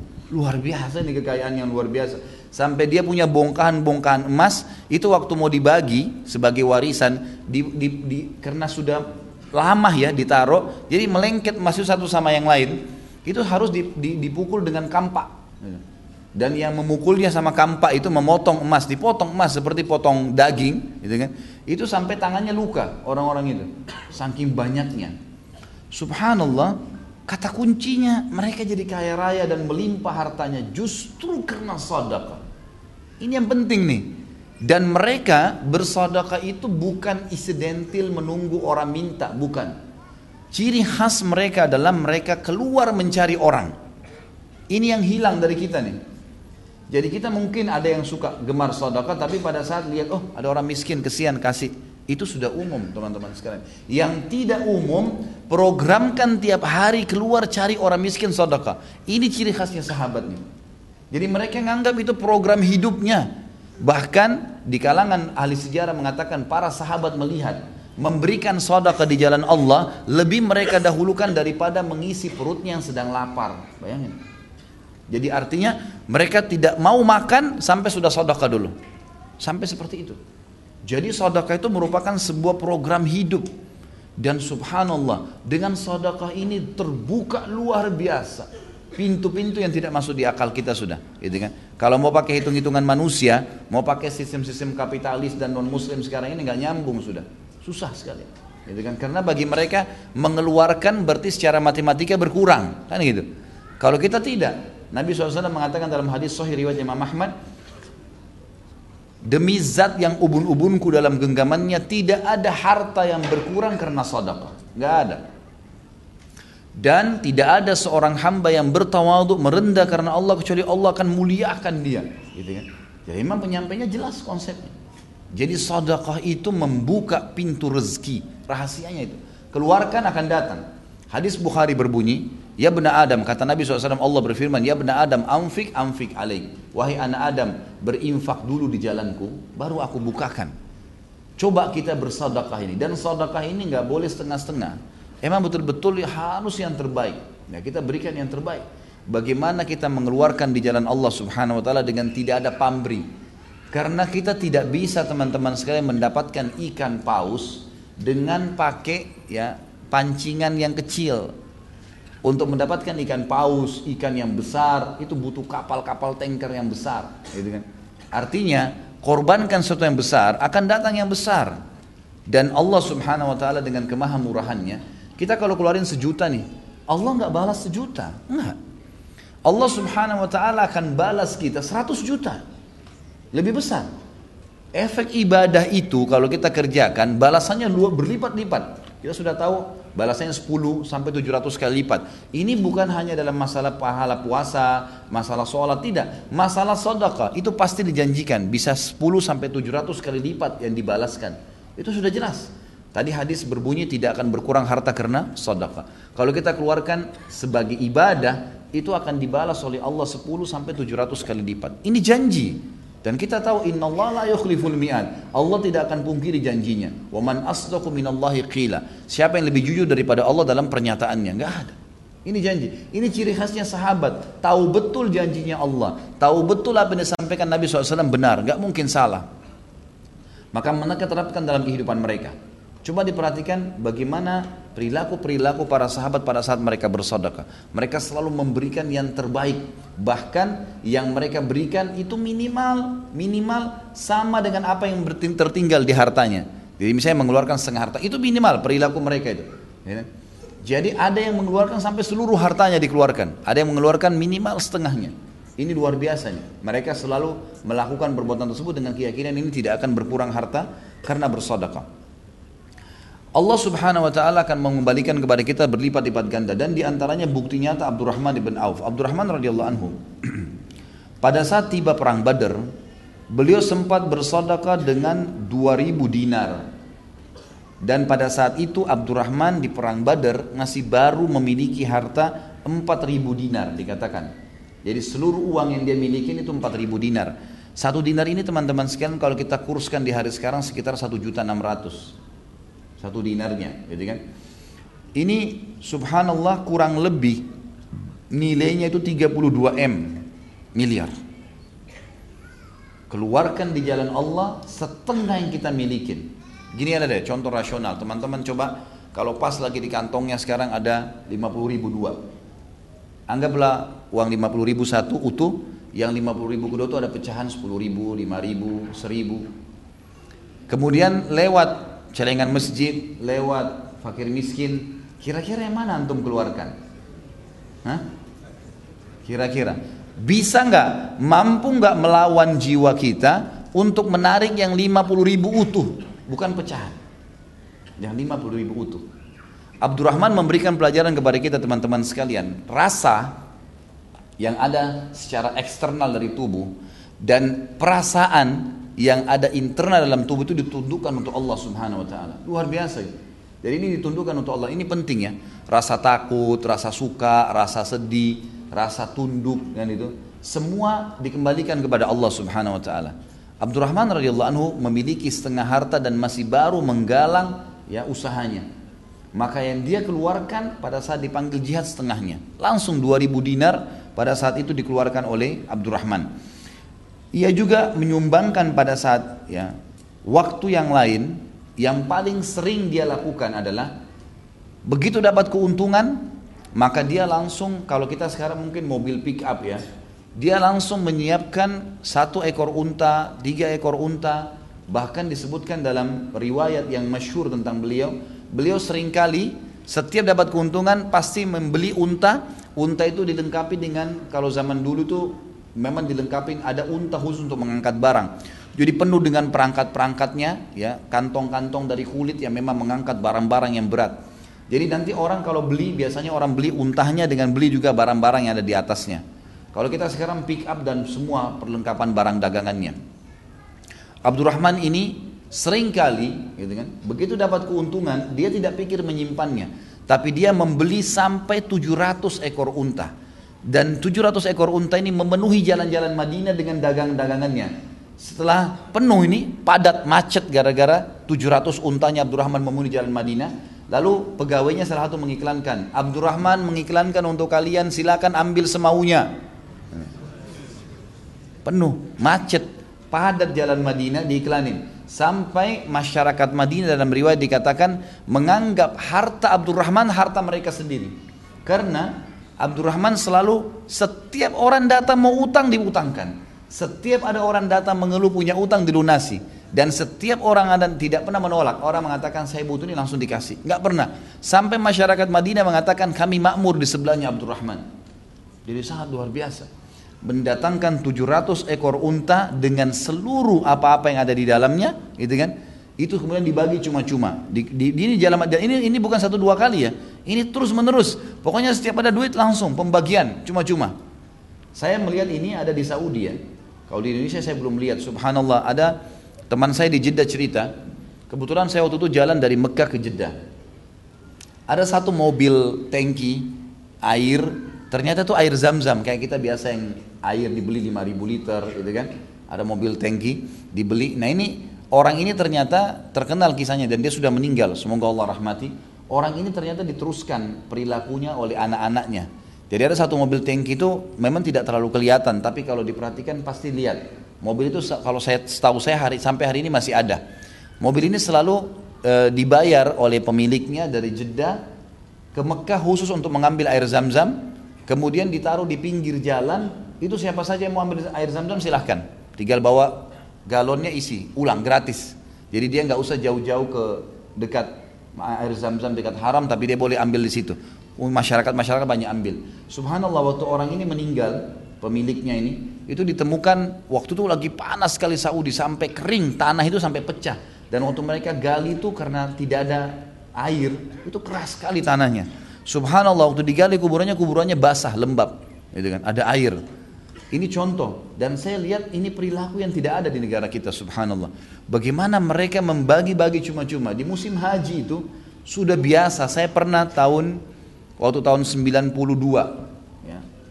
Waktu itu saya masih S M A, kemudian saya di Madinah, saya sama sepupu saya, kebetulan ada sepupu saya dari Makassar, sama-sama saya kuliah di sana dulu, sekolah di sana. Waktu itu musim haji, saya bilang sama dia, ayo kita haji aja berdua. Karena dari Madinah dekat, naik bus, kemudian coba kita haji. Waktu itu saya bercanda sama dia, kita haji umum sajalah. Ya. Kita melihat fenomenanya seperti apa, tidak ada bus, nggak ada kemah, nggak ada bekal makanan. Waktu itu beasiswa masih belum keluar. Uang di kantong itu sekitar dua ratus real, saya pegang. Bayar bus delapan puluhan kalau nggak salah waktu itu, delapan, eh, afwan, enam puluh real kita bayar bus. Sisanya ini untuk bekal nih. Maka yang saya lakukan, saya sama-sama masuk sampai ke e, Mina. Kemudian di Mina kami jalan kaki ke Arafah. Jadi ada memang disiapin untuk berjalan kaki gitu. Jauh tapi orang jalan kaki lebih cepat. Itu selama saya haji enam hari teman-teman sekalian, dari Mina ke Muzdalifah, ke Arafah, Arafah ke Muzdalifah, Muzdalifah ke Mina lagi selama empat hari sampai hari tasyrik. Saya tidak pernah ngeluarin satu real pun untuk makanan dan minuman. Sepanjang jalan makanan dan minuman gratis. Sepanjang jalan. Subhanallah, di pinggir jalan tuh di musim haji penuh dengan kontainer-kontainer, gitu kan? Itu satu kontainer isinya mungkin bisa jutaan dus susu, yang besar-besar kontainernya. Itu dibuka, mereka teriak, "Sabilillah. Sabilillah di jalan Allah." Mau jemaah haji pada ngumpul, dikasih lempar-lemparin sampai habis. Besok datang lagi kontainer baru. Begitu terus setiap hari. Kita kalau haus tinggal ketuk. Buka, minta dikasih. Makanan, orang yang bawa makanan dimasak sendiri di rumahnya. Nasi-nasi dan banyak sekali. Subhanallah, orang kalau haji jalan itu di sana itu hidup, hidup lah, gitu. Makan minum semuanya. Dan itu sepanjang jalan di mana-mana. Ada yang bagi buah-buahan, ada yang bagi minuman, ada yang bagi macam-macam, gitu kan. Dan ini perilaku yang luar biasa ini, yang mungkin memang masih belum ada di kita, gitu ya. Subhanallah, untuk membagi buka puasa saja kita kadang-kadang di jalan tuh masih sedikit sekali. Padahal pahalanya besar, gitu kan. Saya coba kemarin suruh pegawai saya, ayo Ramadan di depan restoran aja, buka, kasih orang-orang yang lewat. Itu orang sempat heran, ada bagi air sama kurma saja, sama apa yang bisa dibagi. Ini cuma-cuma ya, gak dibeli. Ya iya, cuma-cuma dikasih. Mereka heran kenapa ada orang berbuat seperti itu. Gitu. Padahal sebenarnya ini perilaku yang sederhana. Bagaimana dengan Abdurrahman tuh? Unta lengkap dengan seluruh barang-barang dagangannya, gitu kan? Sebagian ahli sejarah coba lebih dalam membahas, satu ekor unta itu bisa mengangkat beban sekitar enam puluh, minimal enam puluh kilo di kanan dan enam puluh kilo di kiri, jadi seratus dua puluh kilo beran beban. Ada yang mengatakan ada jenis unta bisa mengangkat sampai dua ratus kilo, dua ratus kilo, empat ratus kilo barang, dagang barang-barang kebutuhan ya, kemudian itu dibagi cuma-cuma, habis sudah. Jadi sedekah itu program hidup, luar biasa ya. Nah ini hal-hal mendasar yang mesti kita tahu teman-teman sekalian. Dan ingat, ini perilaku sehari-hari, jadwal sehari-hari, jadwal sehari-hari. Saya pernah sebutkan bagaimana Syekh Bimbas itu memberikan makan enam ratus orang di pagi, siang, dan enam ratus orang di malam hari. Selalu di depan rumahnya dipasang A C, dibuka sufra, pokoknya orang sudah tahu ini orang makan di sini nih. Gratis, tukang sapu jalan, apa segala datang mampir. Itu luar biasa. Maka perilaku-perilaku seperti ini yang masih belum ada. Padahal ini perilaku yang baik sekali. Kemudian beliau seringkali begitu untung dagangan, gitu kan, langsung menghabiskan pada saat itu keuntungannya. Ini perilaku Abdurrahman. Dalam kisah riwayat yang sahih disebutkan, beliau pernah mendapatkan satu peti emas keuntungan, satu peti emas keuntungan dagangan. Jadi ini selalu tiap hari bersedekah, tiap hari berdatang. Dia bilang sama istrinya, waktu istrinya tanya, "Kenapa kau kepikiran? Apa yang pikir apa Abdurrahman?" Dia bilang, "Saya kepikiran nih. Satu peti emas ini saya belum pernah dapat untung sebanyak ini nih.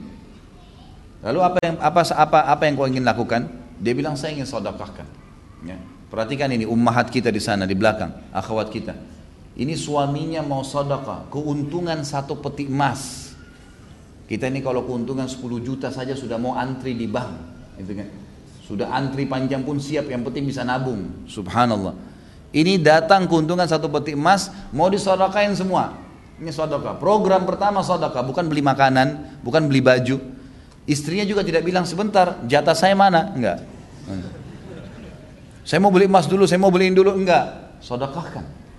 Ini riwayat sahih menyebutkan waktu disedekahkan oleh Abdurrahman sama istrinya malam itu habis.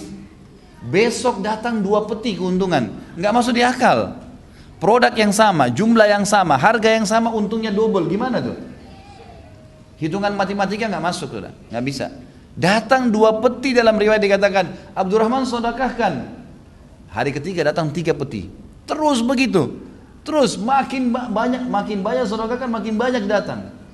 Dalam Islam, sedekah sama dengan kaya, itu kata kuncinya. Ya, jadi jangan malah terbalik. Ini penting sekali. Dan sedekah itu banyak, makin banyak, makin banyak datang. Responnya harus begitu. Dan datangnya bukan setimpal dengan yang kita keluarin, keluarin sejuta datang sejuta, enggak. Keluarin sejuta datangnya seratus juta. Itu harus dengan keyakinan. Jadi teman-teman sekalian, materi seperti ini, ini bukan, antum jangan datang di sini, ikhwan dan akhwat ini datang cuma testimoni, mau tes-tes saja. Majelis ilmu enak gak ya? Rame-rame di Blok M dingin ada A C-nya, bukan itu. Ini bukan seremoni, bukan datang ngerame-ngeramein karena diajak teman. Oh sahib ana aja, bukan. Ini untuk antum ambil pelajaran, pulang praktekin. Itu yang penting, berubah menjadi orang lebih baik. Dan ini manfaatnya, itu akan kita lihat langsung respon. Dan ini akan menambah keimanan ikhwas kalian dan akhwat. Ini fakta lapangannya, dalilnya ada, contoh historinya ini yang sedang kita bahas ada. Sedekah akan mendatangkan kekayaan, itu jelas sekali, jelas sekali. Maka kenapa kita masih ragu dengan masalah-masalah seperti ini? Abdurrahman bin Auf pernah kedapatan oleh beberapa masyarakat Madinah itu membagi-bagi di jalan empat puluh ribu dirham, bagi-bagi cuma-cuma. Datang dia pokoknya keluar dia bagi-bagi. Empat puluh ribu dirham itu sama dengan dua koma dua miliar. Nah, dibagi-bagi dua koma dua miliar dibagi-bagi, coba bayangkan gitu kan? Gak bisa nyambung dengan kita ini gimana, tapi luar biasa. Dan dia Abdurrahman dari nol ya, dari tidak punya baju tadi, baju cuma di badan, gak punya istri, jual cangkul pinjam sama orang.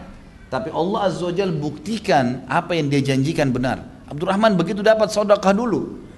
Sampai saya bilang tadi konsep dasarnya lebih penting mereka sedekah daripada makan. Ini luar biasa ini ya. Abdurrahman juga pernah membagi-bagi danahnya, harta yang dia milikin. Begitu dapat keuntungan dari dagangannya, empat puluh ribu dinar. Kalau tadi empat puluh ribu dirham, ini empat puluh ribu dinar lebih banyak. Itu kurang lebih enam koma empat miliar. Dibagi-bagi, habis semua. Sedekah ini, ini bukan tanggung-tanggung ini. Coba antum sini yang hadir, sudah pernah sedekah sepuluh juta gak? Hah? Gak usah bicara satu miliar gitu kan. sepuluh juta yang kita anggap masih besar sekarang, pernah keluarin sepuluh juta langsung kasih ke orang dengan keyakinan Allah akan balas. Itu ini yang kita titik beratkan gitu kan? Jadi perhatikan baik-baik bagaimana dilakukan oleh Abdurrahman ini. Imam Az-Zahabi rahimahullah berkata, Abdurrahman ibn Auf adalah orang kaya yang selalu bersyukur, dan syukurnya adalah dengan mengeluarkan sedekah selalu. Sementara Uwais Al-Qarni adalah orang yang miskin dan sabar. Ini ada bahasan sendiri dan ditabiin tentunya. Kemudian sedangkan Abu Dzar dan Abu Ubaidah adalah ahli zuhud, orang yang terkenal mendahulukan akhirat. Tapi saksi bahasan Abdurrahman dipuji oleh Imam Az-Zahabi bahwasanya terkenal dari kisahnya, dia adalah orang kaya yang bersyukur. Tentu khilaf diantara ulama ya tentang kedudukan orang kaya bersyukur dengan orang miskin yang bersabar. Mana yang lebih afdal? Itu selisih panjang lebar, khilaf diantara ulama siapa yang lebih afdal. Tapi kesimpulannya kalau saya lihat adalah orang kaya yang bersyukur lebih afdal, gitu kan? Karena dia mendapatkan sodak, mendapatkan ya pahala dari sodakahnya, gitu kan? Sementara sabar dia masih bisa dapatkan juga, dan orang miskin tidak bisa mendapatkan masalah sedekah. Dalam hadis Bukhari ada sahabat-sahabat yang datang dan berkata, ya Rasulullah, sahabat-sahabat kami yang kaya mendahului kami. Karena kami sholat, mereka sholat. Kami puasa, mereka puasa. Tapi mereka mendapatkan pahala plus karena memberikan kepada kami bantuan. Sedekahnya. Gitu kan? Lalu beritahukan kepada kami, kata para sahabat, amal yang kalau kami kerjakan bisa minimal menyamai pahala mereka. Kata Nabi shallallahu alaihi wasallam, rutinlah baca subhanallah tiga puluh tiga, alhamdulillah, Allah Akbar tiga puluh tiga, rutin baca itu.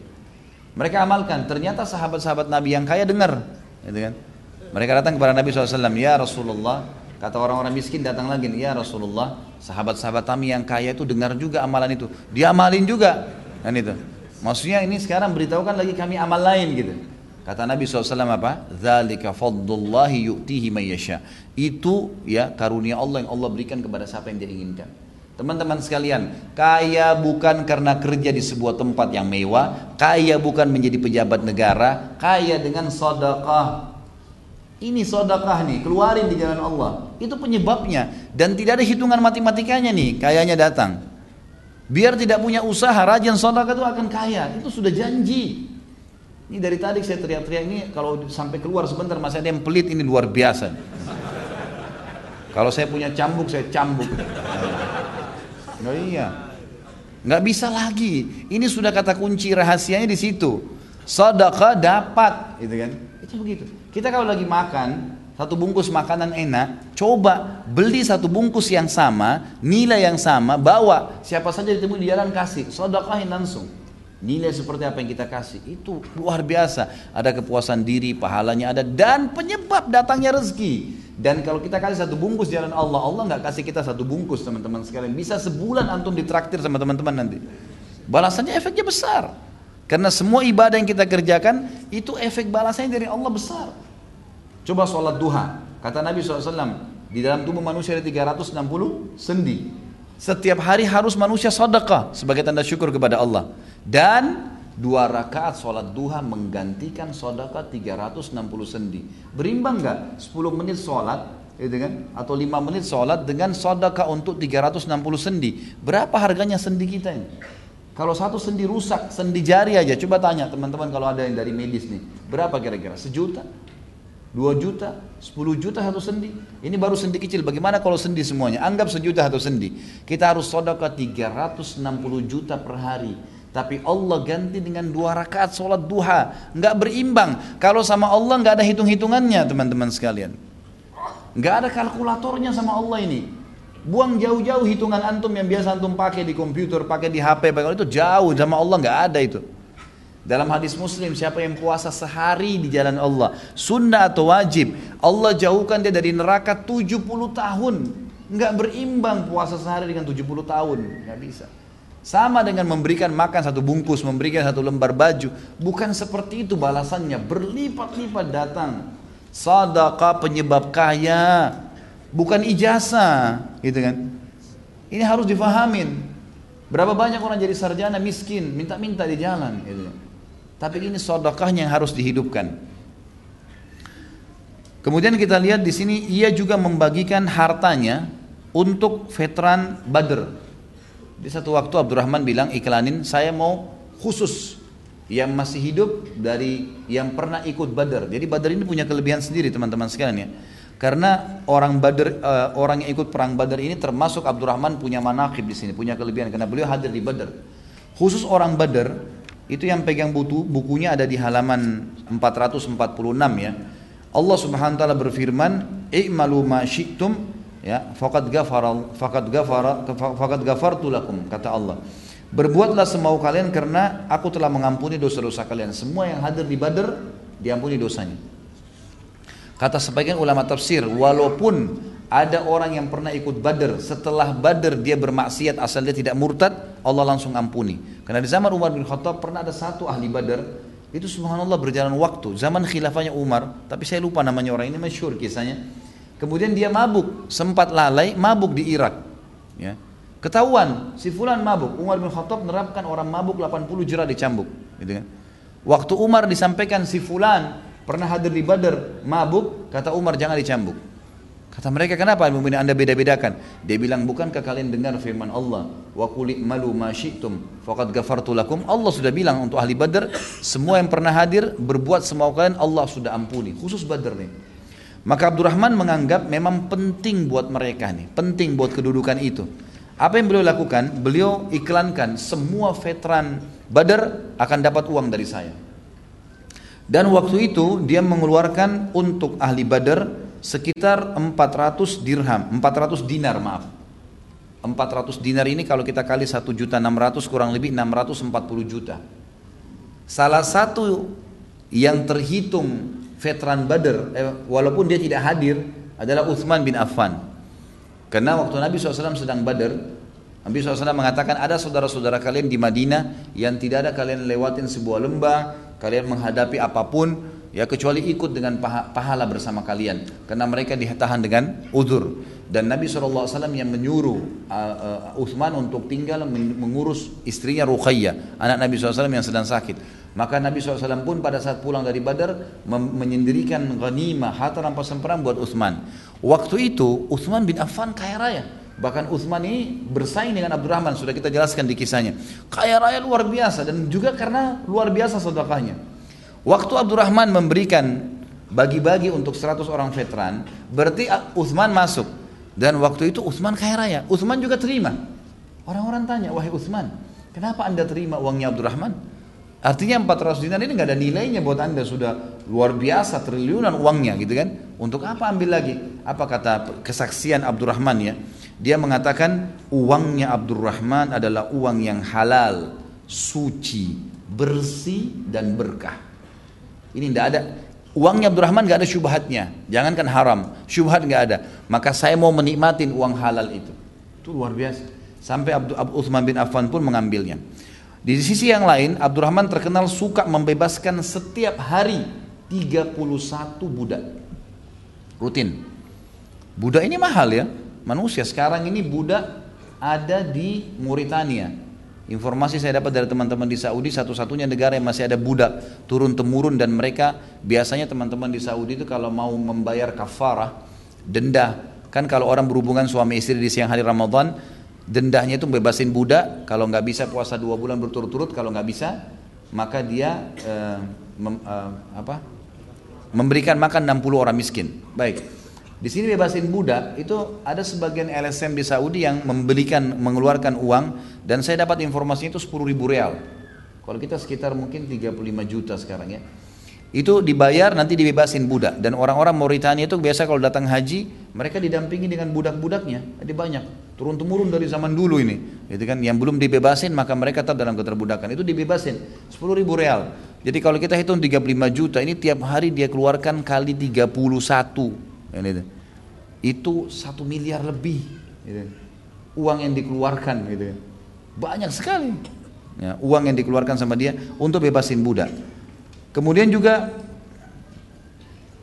ia pernah mengeluarkan waktu dipanggil untuk perang. Setiap peperangan pasti sumbangannya Abdurrahman ini besar sekali. Dan dia sampai mengeluarkan pada saat di, di, Nabi shallallahu alaihi wasallam memanggil perang Tabuk, beliau mengeluarkan dua puluh ukiah emas.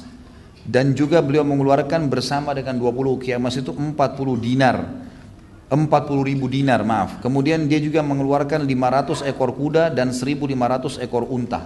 Sampai waktu Abdurrahman bawa semua itu ke masjid, bayangkan seribu lima ratus ekor unta ya, satu unta ini mahal sekali harganya. Seribu lima ratus ekor unta dibawa ya. Kemudian lima ratus ekor kuda, kemudian membawa dua puluh ukiah emas. Ini ukiah ini berat sekali sudah nilainya. Ini sudah puluhan miliar. dua puluh ukiah maaf dua puluh ukiah emas. Kemudian dibawa juga uang sama dia empat puluh ribu dinar. Waktu dibawa ke masjid, gitu kan? Maka Umar bin Khattab sempat membawa waktu itu setengah hartanya. Yang Abu Bakar membawa seluruh harta yang dia miliki pada saat itu, gitu kan? Maka yang dibawa oleh Abdurrahman lebih banyak daripada yang dibawa oleh Abu Bakar, padahal Abu Bakar ini membawa seluruh hartanya. Yang dia bawa sekarang ini, jumlah yang tadi saya sebutkan itu lebih banyak dari apa dibawa oleh Abu Bakar seluruh hartanya ke Nabi shallallahu alaihi wasallam. Dibawa banyak, seribu lima ratus ekor unta penuh sekitar masjid dengan lima ratus kuda. Sampai Umar bisikin Nabi shallallahu alaihi wasallam, ya Rasulullah, kayaknya Abdurrahman ini sudah nggak tinggalin apa-apa buat keluarganya. Ditanya oleh Nabi shallallahu alaihi wasallam, wahai Abdurrahman, apa yang kau tinggalkan buat keluargamu? Dia mengatakan, ya Rasulullah, jauh lebih baik daripada ini. Masih jauh lebih baik dari ini. Karena saya meninggalkan buat mereka persis seperti ini nilainya. Jadi hartanya dibagi dua.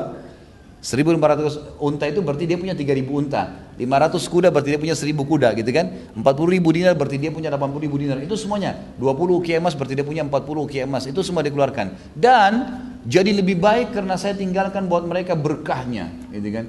Saya meninggalkan janji Allah pada mereka. Maka Nabi shallallahu alaihi wasallam mendoakan semenjak itu, mengatakan, semoga Allah subhanahu wa ta'ala memberkahimu di hartamu. Abdurrahman juga adalah penaung ummahatil mu'minin.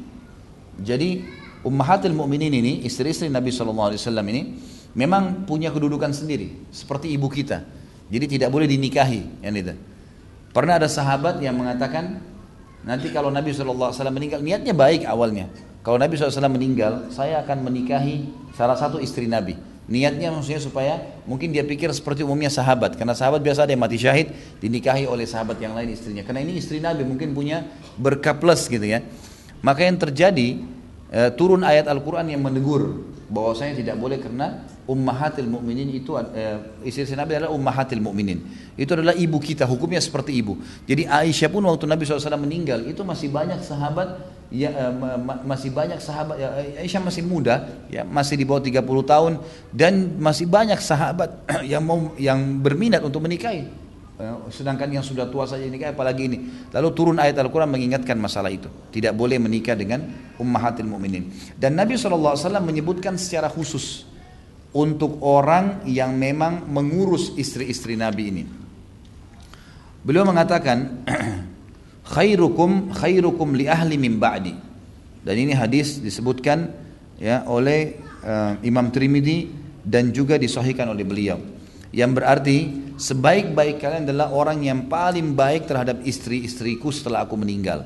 Ya, dan ini hadis sahih, dan dia artinya siapa yang mengurus mereka, menaungi mereka. Lalu pada saat itu waktu Abdurrahman mendengar pernyataan Nabi shallallahu alaihi wasallam tadi, Abdurrahman lalu menjual kebunnya. Waktu Nabi masih hidup nih, kalau nanti sudah meninggal, maka kalau saya sudah meninggal yang mengurus kalian orang yang paling baik. Sebelum Nabi shallallahu alaihi wasallam meninggal, Abdurrahman langsung pada saat mendengar hadis ini menjual sebuah kebun yang sangat luas, dan hasil kebun itu adalah empat ratus ribu ya, dinar. Ya, ini empat ratus ribu dinar ini besar sekali. Saya lihat dulu di sini, kalau kurang lebih hitungannya itu yang saya tulis empat ratus ribu dinar itu sekitar enam ratus empat puluh miliar rupiah. Kebun itu dijual harganya karena luasnya, gitu kan. Lalu dia bagi semuanya ke ummahatil mu'minin, khusus buat istri-istri Nabi saja, gitu kan. Ini yang dilakukan. Dan Abdurrahman bin Auf setelah meninggalnya Nabi shallallahu alaihi wasallam terus menaungi ummahatil mu'minin, ya. Dan selain ini istri-istri Nabi juga ada hadis Nabi yang berbunyi, siapa yang mengurus janda-janda, gitu kan, dan anak-anak yatim, maka mereka sama dengan mujahid di jalan Allah. Maka Abdurrahman bin Auf menemani um, menemani ummahatil mu'minin pada saat haji, kemudian memenuhi kebutuhan-kebutuhan rumah mereka. Pokoknya semua yang membutuhkan ummahatil mu'minin ini semua dipenuhi oleh Abdurrahman radhiyallahu anhu. Nabi shallallahu alaihi wasallam juga bersabda, sesungguhnya orang yang mengasihi kalian pada saat mengumpulkan istri-istrinya, orang yang sangat jujur dan dermawan, lasadiqul bar. Ini pujian dari Nabi shallallahu alaihi wasallam waktu Nabi masih hidup. Lalu Nabi bilang, menyebutkan setelah itu, ya Allah, berikanlah Abdurrahman bin Auf minum, minuman dari mata air salsabil di surga. Hadis sahih riwayat Imam Ahmad. Jadi dari hadis ini ternyata Nabi shallallahu alaihi wasallam sudah tahu yang akan menaungi istri-istri nanti yang lebih banyak adalah, yang paling banyak adalah Abdurrahman. Pada saat beliau meninggal dunia, beliau sempat meninggalkan empat orang istri, dan masing-masing istri mendapatkan delapan puluh ribu dinar. Harta warisan ya, delapan puluh ribu dinar atau sama dengan dua belas koma delapan miliar. Ini yang harta ditinggalkan untuk masing-masing istri.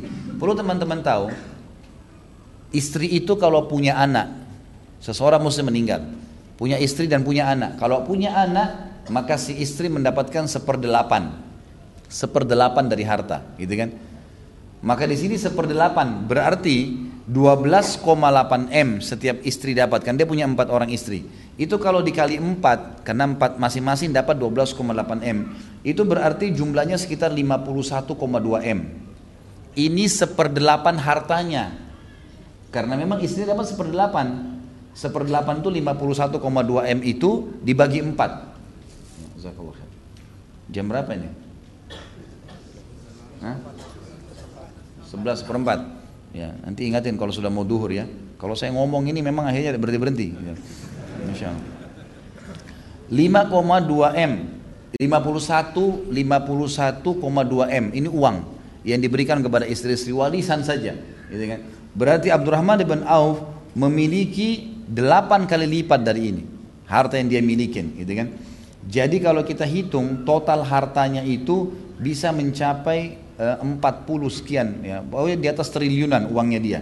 Dan ini subhanallah sebagian ahli ulama mem- mempertemukan ini dengan uh, orang-orang terkaya di zaman sekarang gitu. Orang terkaya di zaman sekarang itu kalau mau dipertemukan dengan harta Utsman bin Affan, dengan Abdurrahman bin Auf, ini cuma satu dari sepersepuluh lah ya, dari uang yang dimiliki oleh mereka. Abdurrahman bin Auf, kata penulis buku yang sedang kita bedah tentunya ini, sangat memahami firman Allah subhanahu wa ta'ala. Dan ini perlu saya sebutkan karena memang ini dalil yang menguatkan apa yang sedang kita bahas.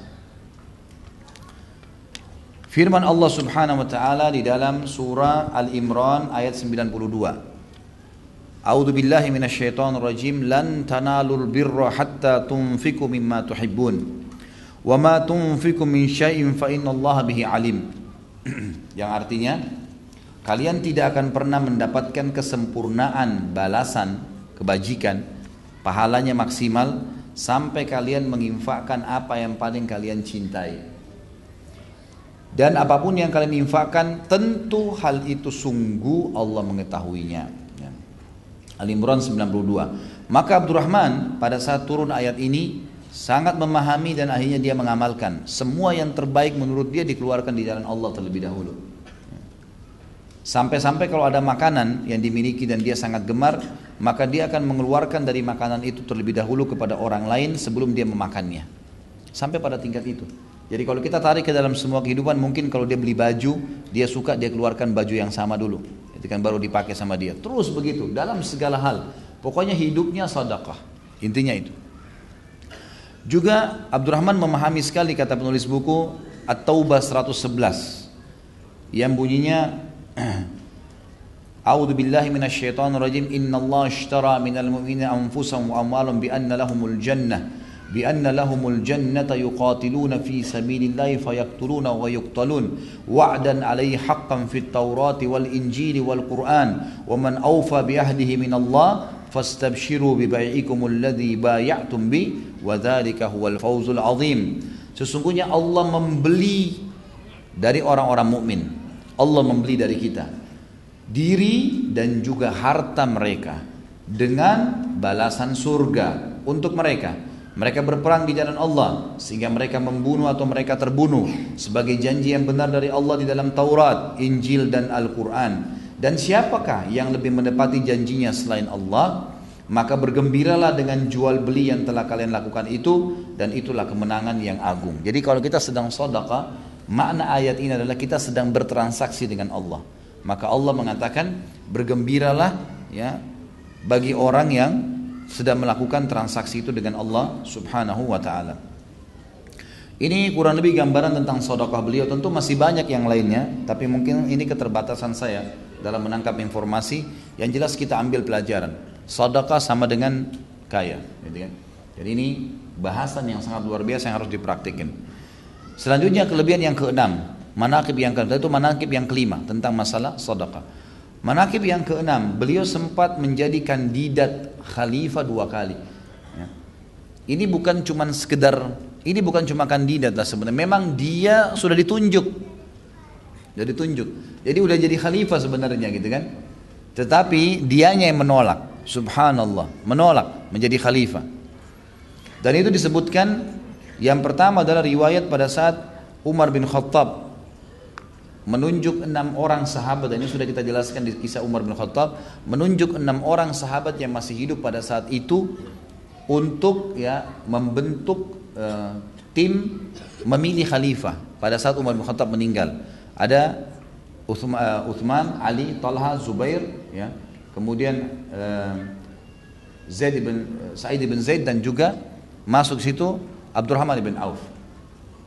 Maka pada saat itu Umar bin Khattab mengatakan, wahai Abdurrahman, kau pemimpinnya. Artinya kau pemimpin dari enam orang. Ini ruangan masuk. Ada ruangan di rumahnya Umar bin Khattab. Jangan keluar kecuali sudah ada satu orang jadi khalifah pengganti saya. Kalau kalian keluar tidak tunjuk, semua saya penggal lehernya. Di Umar itu tuh luar biasa, sangat tegas, nggak mau, karena dia sudah tahu dia akan meninggal. Waktu itu Umar bin Khattab memang memiliki lubang di perut beliau, waktu beliau minum susu itu sempat keluar karena dalamnya lubang itu kan. Maka beliau menunjuk seperti itu. Dan kata para ahli sejarah, sebenarnya waktu Umar mengatakan dan kau wahai Abdurrahman pemimpinnya, itu isyarat dari Umar, Umar pilih dia sebagai khalifah. Tapi ternyata di dalam begitu masuk, apa kata Abdurrahman? Duduk buka majelis, saya telah ditunjuk oleh Amirul Mukminin sebagai pemimpin kalian dalam majelis ini, dan saya sudah mengundurkan diri, saya nggak mau ikut. Jangan tunjuk saya pokoknya, kalian berlima saja. Langsung nolak duluan. Padahal kalau dia mau, maaf tadi bukan Zaid bin, eh, Sa'id bin Zaid, tapi yang masuk adalah Sa'ad bin Abi Waqqas. Ya. Sa'ad bin Abi Waqqas ini sepupunya Abdurrahman, sepupunya Abdurrahman.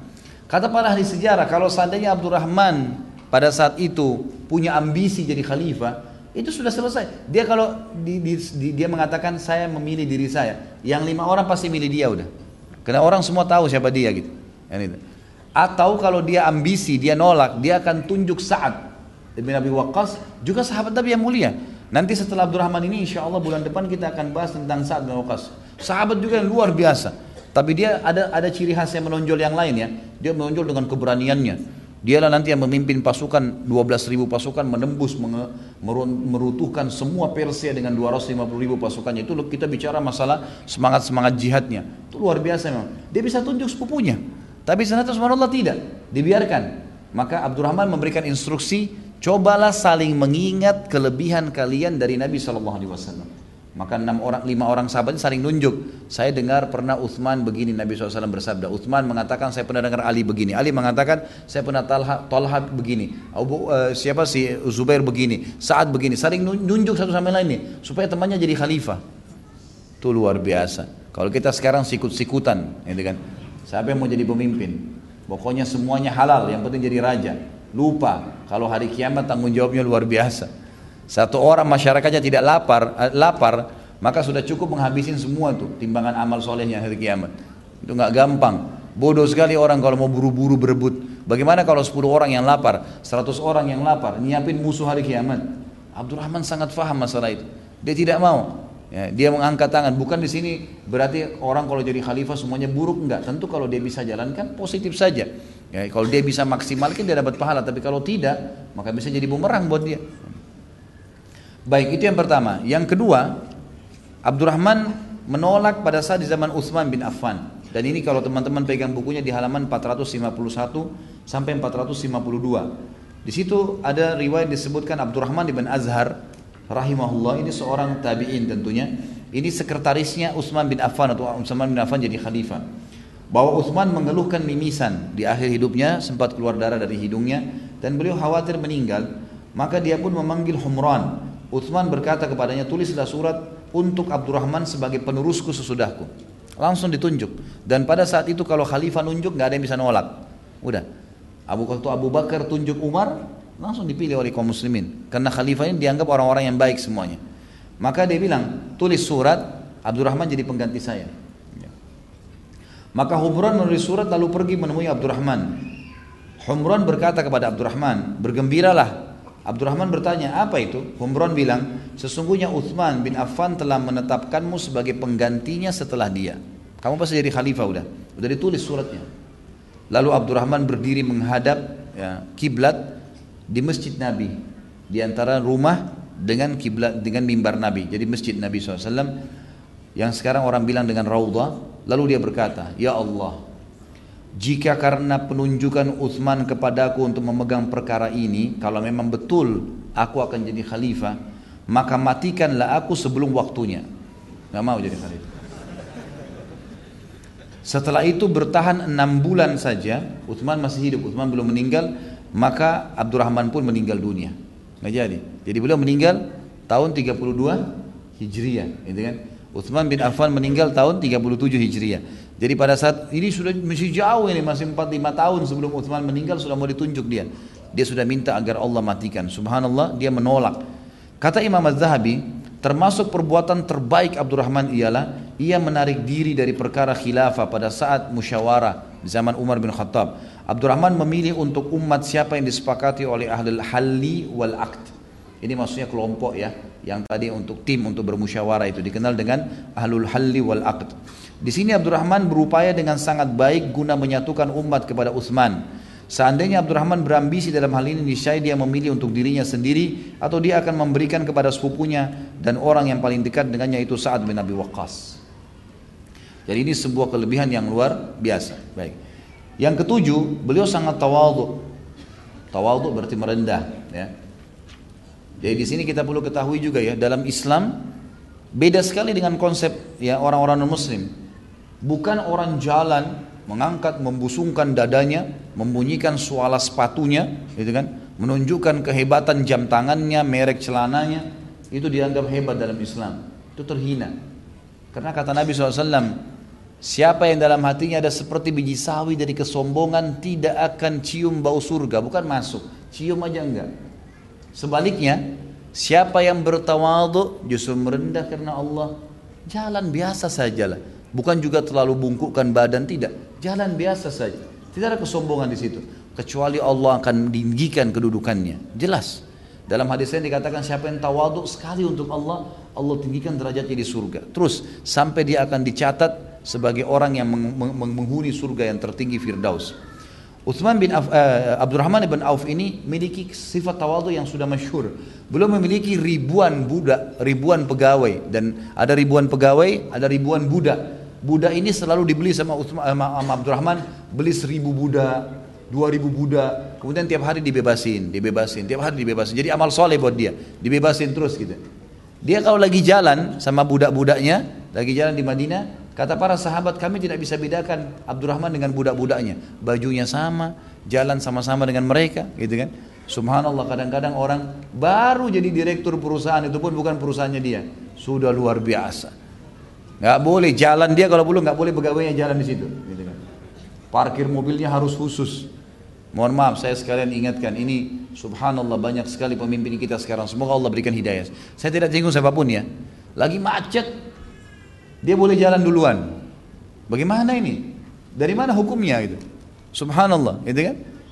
Bukankah sebenarnya pemimpin itu dalam agama dikatakan khadimul ummah? Mereka itu sebenarnya pembantu-pembantu umat, pembantu ma- masyarakat. Mestinya mereka justru membuat itu hilang macetnya, gitu kan? Baru kemudian mereka jalan, harusnya begitu. Ini enggak, malah dimarahin, malah ditegur, malah di ini. Ya, kadang-kadang ada mobil orang yang dipukul karena nggak mau pindah, agar dia lewat. Subhanallah. Ini bagaimana ini gitu? Ini hilang tawadhunya, bahkan bisa terbawa dalam unsur kesombongan, gitu kan? Berbahaya sekali. Abdurrahman terkenal dengan ciri ini juga. Kemudian kelebihan yang kedelapan, Nabi shallallahu alaihi wasallam pernah sholat di belakang beliau. Dan ini terjadi pada saat perang Tabuk. Tentu Nabi shallallahu alaihi wasallam ya, sebagai Nabi itu selalu jadi imam. Selalu jadi imam. Dan tradisi di dalam uh, kehidupan Nabi shallallahu alaihi wasallam, Abu Bakar, Umar, Utsman, Ali, Khulafaur Rasyidin ini, itu pemimpin pasti jadi imam lima waktu sholat dan juga menjadi khatib Jumat. Selalu. Gitu kan? Mestinya, mestinya idealnya presiden kita ini itu menjadi imam di Istiqlal setiap lima waktu sholat. Mestinya dalam Islam begitu. Subuh, duhur, asar, maghrib, isya. Gak bisa ngaji ya, jangan dipilih mestinya. Harus bisa ngaji, karena harus jadi imam. Contoh dari Nabi shallallahu alaihi wasallam itu selama hidup beliau beliau jadi imam. Kemudian juga Abu Bakar begitu, Utsman, Umar begitu, Utsman begitu, Ali begitu, Khulafaur Rasyidin. Dan Nabi mengatakan berpeganglah pada sunnahku dan sunnah Khulafaur Rasyidin setelahku. Saya ajak teman-teman nonton kriteria pemimpin. Ada ceramah saya di YouTube itu, dua jam saya bicara masalah itu dan bagaimana ciri-ciri pemimpin dalam Islam. Tapi yang jelas, ya, pernah Nabi shallallahu alaihi wasallam di perang Tabuk di sholat subuh, ternyata beliau mem- mem- membutuhkan memperbaharui uduk beliau. Maka beliau pun keluar dari kemah cukup jauh Dan zaman dulu tuh orang tidak ada kamar mandi, maaf, W C di dalam rumah, apalagi dalam perjalanan di kemah ya. Jadi orang keluar ke padang pasir. Nabi shallallahu alaihi wasallam punya hajat, kemudian beliau perbaharui wudunya waktu beliau kembali karena mungkin lama, dan ini di dalam peperangan, ya, dalam peperangan Tabuk, maka orang-orang menunggu, khawatir subuh lewat, menyuruh Abdurrahman maju jadi imam. Maka Abdurrahman pun akhirnya maju jadi imam. Dan pada saat itu ada sahabat-sahabat Nabi yang lain, Abdurrahman yang ditunjuk oleh sahabat-sahabat umumnya. Abdurrahman jadi imam. Ternyata Nabi shallallahu alaihi wasallam datang, itu sudah masbuk satu rakaat. Nabi ikut di saf belakang. Begitu selesai salam, sahabat-sahabat salam, mereka melihat Nabi shallallahu alaihi wasallam berdiri, mereka semua bertasbih. Subhanallah, ini takut salah nih. Gimana caranya Nabi yang tidak jadi imam, gitu kan? Begitu Nabi begitu Nabi shallallahu alaihi wasallam salam, Nabi berdiri lalu Nabi mengatakan, ahsantum. Benar yang kalian lakukan, udah benar. Tapi ini ulama memberikan sebuah kelebihan sendiri buat Abdurrahman karena dia jadi imam. Jadi tidak ada orang yang sembarangan bisa jadi imam. Ya eh, apa di, di belakang itu Nabi yang sholat. Karena pasti Nabi yang jadi imam. Makanya dalam hadis tentang Imam Mahdi juga kan disebutkan itu kelebihannya karena nanti Nabi Isa akan sholat jadi makmum di belakangnya. Kemudian yang kesembilan kelebihannya adalah beliau seorang faqih. Beliau sangat faham tentang hukum-hukum agama. Dan cukup banyak hadis-hadis yang disebutkan dari Abdurrahman. Di antaranya hadis yang masyhur tentang orang kalau lupa jumlah rakaat. Hadis ini kalau yang pegang bukunya ada di halaman empat ratus empat puluh empat. Ya. Di halaman empat ratus empat puluh empat itu ada disebutkan hadisnya. Saya sebutkan hadisnya di sini. Waktu itu Ibnu Abbas berkata, ia berkata kami duduk bersama Umar, lalu Kami berkata, lalu dia berkata kepadaku, kepada Umar berkata kepada Ibnu Abbas radhiyallahu anhu ajma'in, apakah engkau mendengar sesuatu dari Rasulullah sallallahu alaihi wasallam di mana beliau memerintahkan seseorang muslim ketika dia lupa dalam sholatnya, apa yang harus dia lakukan? Aku menjawab, kata Ibnu Abbas. Padahal Ibnu Abbas ini adalah seorang ulama dikenal dengan hibrul ummah, ya. Artinya memang ulamanya umat ini. Aku menjawab, tidak demi Allah. Apa, apakah engkau wahai Amir Mu'minin juga tidak mendengar saudara Rasulullah dalam hal ini? Maka kata Umar, tidak demi Allah. Jadi ini zaman Umar bin Khattab ya. Jadi dua sahabat ini dua-duanya belum tahu informasi tentang hadis orang yang lal, kalau lalai sholat apa yang harus dia lakukan. Ibnu Abbas berkata radhiyallahu anhuma, ketika kami dalam keadaan demikian bingung ingin mencari tahu tentang hadis Nabi ini, datanglah Abdurrahman bin Auf dan bertanya, kalian sedang apa? Umar menjawab, aku bertanya kepadanya, ya. Lalu Umar menyampaikan, ya, maksudnya di sini Abdurrahman bertanya dan Umar akhirnya menjelaskan. Abdurrahman menjawab, aku mendengar Rasulullah shallallahu alaihi wasallam memerintahkan sesuatu dalam hal ini. Umar bertanya, engkau di sisi kami adalah orang yang adil, apa yang engkau dengar? Abdurrahman menjawab, aku mendengar beliau bersabda, idza saha ahadukum fi salatihi hatta la yadri azada am naqas fa in kana syakka fil wahida فالثنتين فليجعلها واحدة وإذا شك في الثنتين أو الثلاث فليجعلها ثنتين وإذا شك في الثلاث والأربعة فليجعلها ثلاثا حتى يكون الوهم في الزيادة ثم يسجد سجدتين وهو جالس قبل أن يسلم ثم يسلم. Jika salah seorang dari kalian lupa di dalam solatnya sehingga dia tidak mengetahui apa yang dia, apakah dia menambah atau kurang, kurang atau lebih nih rakaatnya. Jika dia ragu apakah dia berada di rakaat pertama atau rakaat kedua, maka hendaklah dia menjadikannya rakaat pertama. Dua atau satu nih, kembali ke satu. Ambil yang jumlah lebih sedikit. Jika dia ragu apakah berada di rakaat kedua atau ketiga, maka dia memilih yang kedua atau rakaat kedua. Jika dia ragu apakah ada rakaat ketiga atau rakaat keempat, maka dia memilih rakaat ketiga agar keraguannya ada pada tambahan. Kemudian sujud sahwi dua kali dalam keadaan duduk sebelum salam, lalu dia salam. Ya. Imam Az-Zahabi berkata, sekalipun para sahabat Rasulullah shallallahu alaihi wasallam adalah orang-orang yang adil, tapi sebagian dari mereka lebih adil dan lebih akurat daripada yang lainnya. Dalam kasus ini Umar bin Khattab merasa mantap dan lebih merasa cocok dari beri, secara berita dengan Abdurrahman. Dan ini disebutkan dalam riwayat Imam Ahmad. Kemudian selanjutnya, hadis tentang janganlah kalian mencaci maki sahabatku. Hadis yang masyhur. Sebab disebutkannya hadis ini atau sababul wurud adalah di antaranya disebutkan di halaman empat ratus empat puluh tujuh ya. Ini bagaimana Nabi pernah terjadi Khalid bin Walid radhiyallahu anhu sahabat Nabi mulia. Nanti ada bahasan juga tentang beliau. Pernah terjadi perselisihan pendapat dengan Abdurrahman. Pernah. Ini sebenarnya Khalid bin Walid tidak mencaci maki Abdurrahman ya. Tapi terjadi perselisihan sehingga akhirnya orang berselisih satu sama lain, sempat mengangkat Khalid bin Walid sempat mengangkat suara depan Abdurrahman. Maka waktu Nabi shallallahu alaihi wasallam dengar, Nabi sebutkan di dalam hadis riwayat Bukhari, "La tasubbu ahadan min ashabi, fa inna ahadakum law anfaqa mithla Uhudin dhahaban lam yudrik mudda ahadihim wala nasifa." Jangan mencaci maki salah seorang dari sahabatku. Seandainya salah seorang dari kalian berinfak emas seperti Uhud, niscaya ia tidak menandingi satu mud, satu genggam tangan, bahkan separuhnya dari sedekah mereka. Padahal kita lihat di sini Khalid bin Walid sahabat Nabi juga. Tapi Abdurrahman bin Auf dianggap sahabat Nabi yang awal, ya, yang awal. Maka kita lihat di sini Nabi shallallahu alaihi wasallam menyebutkan tentang persahabatan Abdurrahman, kesaksian Nabi. La tasubbu ashabi bertanda kesaksian persahabatan, dan kita lihat fadilahnya melebihi Khalid bin Walid. Juga dalam hadis yang lain Nabi shallallahu alaihi wasallam mengatakan di dalam hadis riwayat Al-Bazzar, dan juga riwayat ini dianggap semuanya thiqah. Bahkan hadis ini diriwayatkan Imam Muslim, kata Nabi shallallahu alaihi wasallam, "Da'u li ashabi au usayhabi fa inna ahadakum law anfaqa mithla uhudi dhahaban lam eh, mithla uhudin dhahaban lam yudrik mudda ahadihim wala nasifa." Tinggalkan para sahabatku dan para sahabat kekasihku atau atau sahabat-sahabatku walaupun mereka muda. Karena jika salah seorang dari kalian berinfak emas seperti Uhud, niscaya tidak bisa menandingi satu mud atau dari separuh mud dari apa yang mereka sedekahkan. Kemudian yang kesebelas kelebihan Abdurrahman adalah Abdurrahman membebaskan tanah. Lalu kemudian beliau mengajak semua pedagang tadi yang awal saya sebutkan ini untuk memakainya tanpa bayar sewa, dan akhirnya ia berhasil membuat pasar. Bagi pedagang yang mau sukarela membayar maka diterima, dan ternyata Abdurrahman mendapatkan berlipat ganda keuntungan dari situ. Yang kedua belas, ia mewasiatkan seluruh hartanya dibagi bila ia wafat. Jadi beliau masih hidup sudah wasiatkan seluruh harta di jalan Allah. Maka Nabi shallallahu alaihi wasallam pada saat itu kedatangan Jibril, dan Jibril pun berkata, "Sampaikan salam Allah untuk Abdurrahman." Ini luar biasa. Allah subhanahu wa ta'ala mengirim salam buat Abdurrahman dari ya, kepada Nabi shallallahu alaihi wasallam. Dan kembalikanlah hartanya, karena Abdurrahman sudah bilang semua harta saya ini buat, buat jalan Allah. Kembalikan hartanya padanya dan sampaikan bahwasanya Allah telah menerima sedekahnya, dan ia boleh mengelola hartanya semaunya. Jadi subhanallah, masih hidup dia sudah niat semua untuk Allah.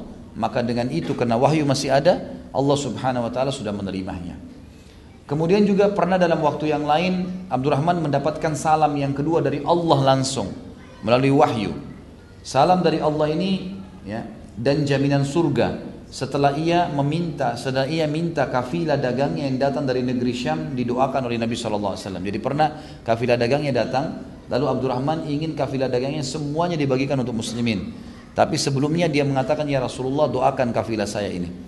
Maka Nabi shallallahu alaihi wasallam pun mendoakan pada saat itu. Jadi seluruh kafilah dia datang, tapi tidak disebutkan berapa jumlah kafilahnya. Tapi satu kafilah ini terdiri minimal dari tiga ekor unta. Maka Jibril datang dan mengatakan, "Sampaikan hai Muhammad salamnya Allah untuk Abdurrahman, dan katakan kepadanya dia termasuk telah mendapatkan jaminan surga karena niatnya ini." Niat saja mengeluarkan apa yang dia inginkan. Kemudian juga Abdurrahman adalah seorang da'i. Ini kelebihan yang keempat belas ya, tadi yang ketiga belas salam yang lain lagi dan jaminan surga. Yang keempat belas masuk Islamnya masyarakat Daumatul Jandal ya, ini setelah Nabi shallallahu alaihi wasallam mengutus pasukan di sana dan mengepung kurang lebih kalau tidak salah sebulan ya, kalau saya salah saya bersyukur kepada Allah, tapi kurang lebih sebulan ya dikepung oleh uh, pasukan Nabi shallallahu alaihi wasallam dan tidak berhasil menembusnya, karena Daumatul Jandal ini ada suku di sana yang Uh, jumlah personilnya itu sampai seratus ribu orang. Maka pada saat itu Nabi shallallahu alaihi wasallam mengutus Abdurrahman bin Auf dan berkata padanya, "Siap-siaplah oleh Abdurrahman dan pergilah ke sana." Maka subhanallah, dengan keikhlasan dan ketulusannya dia datang, kemudian dia mendakwahi mereka tiga hari. Bukan cuma mereka menyerahkan diri, tapi mereka malah masuk Islam, dan Abdurrahman sempat menikahi anak kepala suku yang ada di situ. Kemudian yang terakhir adalah janji Allah subhanahu wa ta'ala melalui mimpinya. Abdurrahman mimpi bahwasanya dia telah diberikan kebahagiaan memang dari masih di perutnya ibunya. Dan ini kalau teman-teman pegang bukunya, itu ada di halaman pertama di kisah Abdurrahman ini. Kisah panjang lebar di mana beliau mengatakan pada saat beliau tidur, beliau mimpi kemudian melihat di dalam mimpinya ada dua malaikat yang datang. Kemudian dua malaikat ini ya apa namanya e, sempat memegang tangan Abdurrahman dan berkata, bawalah orang ini untuk dihakimi di depan Allah yang Maha Perkasa. Lalu kemudian datang malaikat yang lain berkata, lepaskanlah dia, karena sesungguhnya orang ini telah dijamin oleh Allah Subhanahu wa taala diberikan pengampunan dan kebahagiaan selama dia atau semenjak dia masih di rahim ibunya. Dan karena Abdurrahman adalah orang yang terpercaya, maka pegangan atau riwayat ini dipegangi oleh para ulama. Kemudian sebagai penutup teman-teman sekalian adalah saatnya kita berpisah dengan beliau radhiyallahu anhu, dan kisah beliau ini tidak bisa selalu saja nyaman untuk diikutin, selalu saja nyaman untuk didengar gitu kan. Insya Allah ceramah yang seperti ini coba nanti antum ulangi lagi pada saat sudah di-upload nanti, diulangi, didengar lagi, makin kita dengar makin nyaman gitu. Saya bolak-balikan buku ini subhanallah sudah berulang kali, dan saya kumpulkan data-data tambahan tadi. Kalau teman-teman pegang bukunya itu memang ini yang kita bedah asasnya, tapi cukup banyak informasi yang saya datangkan dari sumber-sumber yang lain. Itu selalu saja kita mendapatkan ketenangan hati, tambahan iman, karena kisah yang luar biasa. Pada saat beliau meninggal dunia radhiyallahu anhu, dalam kondisi beliau sakit gitu kan, dan ini bukan karena perang. Sa'ad ibn Ibrahim berkata dari ayahnya, ia berkata, aku melihat Sa'ad ibn Abi Waqqas, nanti insya Allah pertama kali kita bahas orang ini yang sangat mulia dalam peperangan. Beliau berdiri pada jenazah Abdurrahman bin Auf, dan beliau sebelum mengangkat gerandahnya beliau sempat mengatakan, sungguh sebuah gunung telah pergi. Maksudnya ini orang yang luar biasa ya, seperti gunung yang luar biasa sudah hilang. Lalu Ali bin Abi Thalib, Ibrahim bin Sa'ad juga berkata dari ayahnya, dari kakeknya, bahwasanya ia berkata, Ali bin Abi Thalib sempat berkata pada saat melihat Abdurrahman wafat, pergilah wahai Ibnu Sa'ad ibnu Auf, sesungguhnya engkau telah mendapatkan kejernihan kehidupan dan engkau telah mendahului kekeruhannya. Maksudnya engkau pasti akan mendapatkan yang terbaik nanti di akhirat sana. Allahu a'lam. Jadi ini yang kita bisa dapatkan atau pelajari, insya Allah mudah-mudahan bermanfaat, dan semoga saja seluruh apa yang sudah kita lalui dari umur-umur kita ini diampuni oleh Allah kalau ada salah-salah, dan juga diberkahi sisa umur yang ada, sehingga seluruh amal yang akan kita kerjakan diterima, dan juga semua muslimin yang masih sakit disembuhkan penyakitnya, semua yang terlilit utang dilunasi utangnya, dan semua ya kita yang hadir di sini diberkahi hidupnya insyaallah, dan juga ya dimudahkan untuk bisa mengamalkan hukum-hukum Allah, dijadikan orang-orang mukmin yang kuat secara fisik, yang kuat secara iman, sempurna secara keyakinan, dan juga diberikan kekayaan karena rajin bersedekah di jalan Allah Subhanahu wa taala. Dan tentu seperti biasa insyaallah kita akan lanjutkan pertanyaan setelah sholat duhur nantinya. Namun menjaga waktu, teman-teman juga mungkin butuh berwudu, akan saya buka sesi tanya jawab setelah itu. Dan kita berdoa sebagai penutup, semoga Allah subhanahu wa taala memberikan kemenangan saudara-saudara kita di Palestina, di Syria, di Yaman, di Irak, di Myanmar, dimanapun mereka berada. Allah ikhlaskan niat-niat mereka, Allah kokohkan telapak-telapak kaki mereka, dan juga Allah berikan kemenangan Islam di tangan mereka, dan Allah partisipasikan kita bersama mereka di pahala, baik dengan doa, dengan harta, dan juga dengan jiwa kita. Dan semoga Allah dengan kemahamurahannya menyatukan kita di surga Firdausnya bersama para sahabat-sahabat yang mulia yang telah mendahului kita tanpa hisab dengan izin Allah, yang semua yang hadir di sini dan juga kedua orang tua kita. Mungkin begitu, subhanakallahumma wa bihamdika asyhadu an la ilaha illallah astaghfiruka wa atubu ilaih. Wassalamualaikum warahmatullahi wabarakatuh. Assalamualaikum warahmatullahi wabarakatuh. Alhamdulillah wassalatu wassalamu ala rasulillah. Segala puji bagi Allah Subhanahu wa taala, juga salawat dan taslim besar Muhammad sallallahu alaihi wasallam. Sudah sudah, pertanyaan jangan ditambah lagi. Cukup. Ini bisa sampai subuh kita nggak pulang. Mohon penjelasannya mengenai Sa'ad bin Rabi' yang menawarkan istrinya untuk Abdurrahman bin Auf. Apakah istrinya tidak tersinggung? Karena istri itu manusia Ustaz, bukan barang. Terima kasih. Beginilah kalau kita masih berbicara perasaan bukan karena Allah. Tadi kan sudah saya bahas masalah itu. Jadi Sa'ad bin Rabi' bukan seperti yang Anda bayangkan, langsung aja menceraikan istrinya. Dia akan tawarkan kepada Abdurrahman, dan dia akan tawarkan kepada istrinya.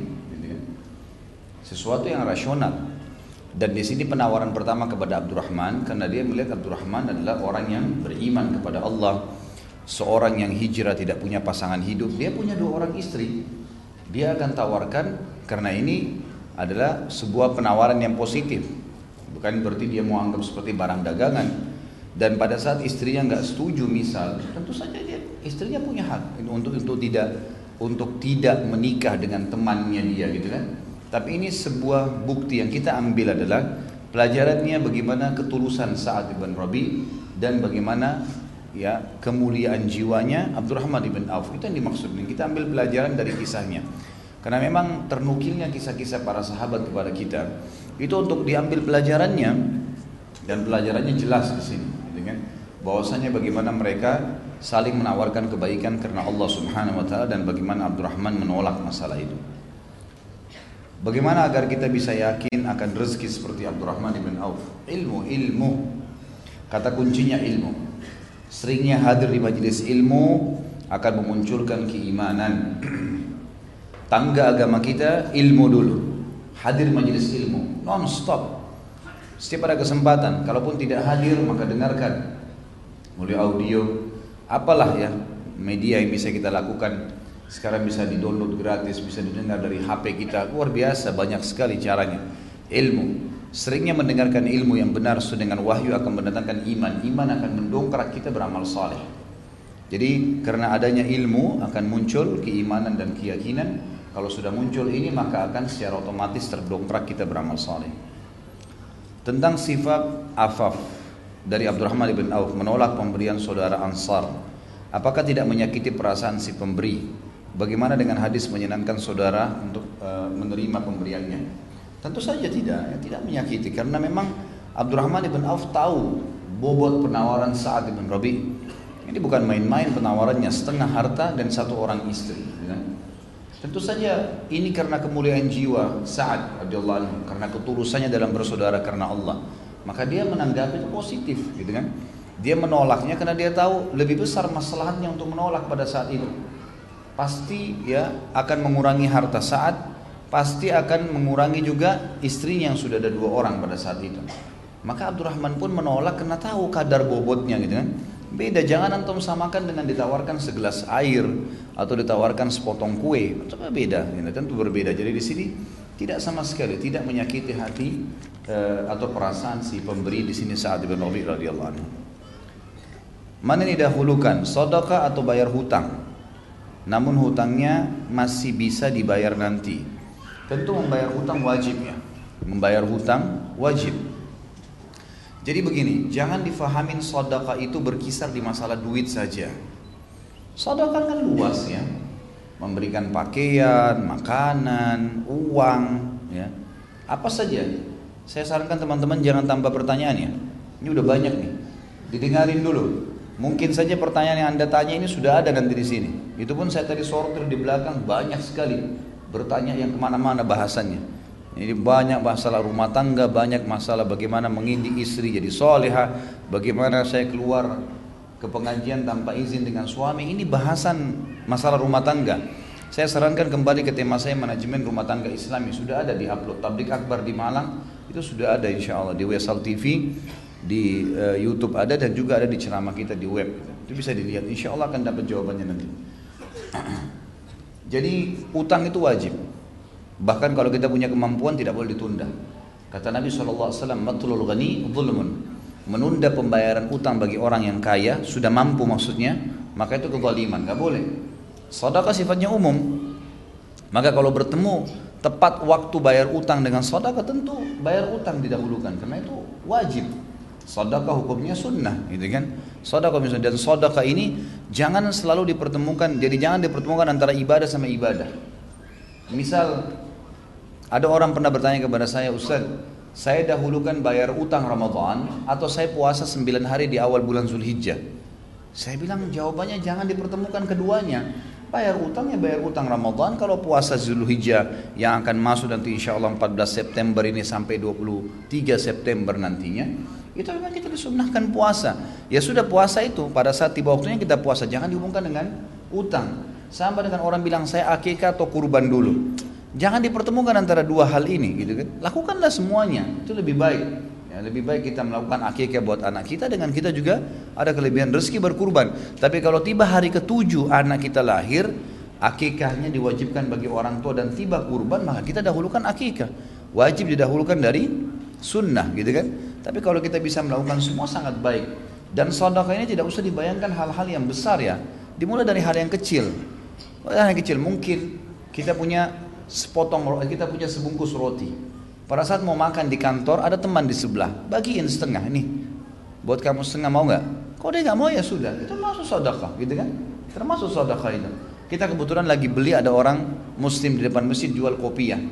Harganya dua belas ribu, sepuluh ribu, lima belas ribu kita beli. Ada teman bersama kita. Beli dua kita berikan satu ke dia. Sedekah termasuk. Jadi jangan selalu terkurung di masalah duit saja, bisa benda. Karena di sini kan kalau dipertemukan mana dahulukan, sedekah atau bayar utang. Utang kan jelas kita membayar dalam bentuk duit, gitu kan? Maka lebih baik jangan dipertemukan dan usahakan masing-masing dilakukan. Itu lebih positif. Apakah melanjutkan S dua di luar negeri, negeri kafir, Eropa atau Amerika termasuk dalam larangan untuk hijrah? Saya bilang kalau dalam keadaan darurat tidak apa-apa. Karena di sini yang dilarang adalah tinggal tanpa ada udzur syar'i, tinggal di tengah-tengah orang kafir. Kalau misalnya antum masih bisa sekolah S dua, S tiga, kuliah di negara-negara Islam ya, lakukan negara Islam, tentu lebih baik, gitu kan? Tentu lebih baik. Sekarang banyak sekali orang-orang Eropa yang belajar ke Turki. Turki negara Islam, gitu kan? Banyak sekali di tahun-tahun terakhir ini, lima tahun terakhir banyak kampus-kampus di Turki, fakultas-fakultas umumnya pun itu dipenuhi dengan orang-orang Eropa. Anehnya kita malah berangkat ke Eropa, kenapa kita nggak ke negara Islam? Gitu kan? Banyak sekali. Maka kalau kita masih bisa ke negara Islam yang mudah kita ibadah, itu jauh lebih sesuai dengan akidah kita. Kalau darurat, tidak ada lagi ilmu itu atau ilmu baru ditemukan dan terkenal satu negara kafir perlu kita belajar, ya itu lain. Pergi belajar lalu balik, gitu kan? Jangan sampai meninggal di negara kafir, di sana dihabisin waktu negara kafir yang tidak ada, yang justru malah membahayakan buat dia secara akidah, lebih baik jangan. Tapi kalau dia lahir di sana, duta, nuntut ilmu gitu kan, itu lain, itu mungkin hal-hal yang masih dianggap darurat, ya, yang masih darurat.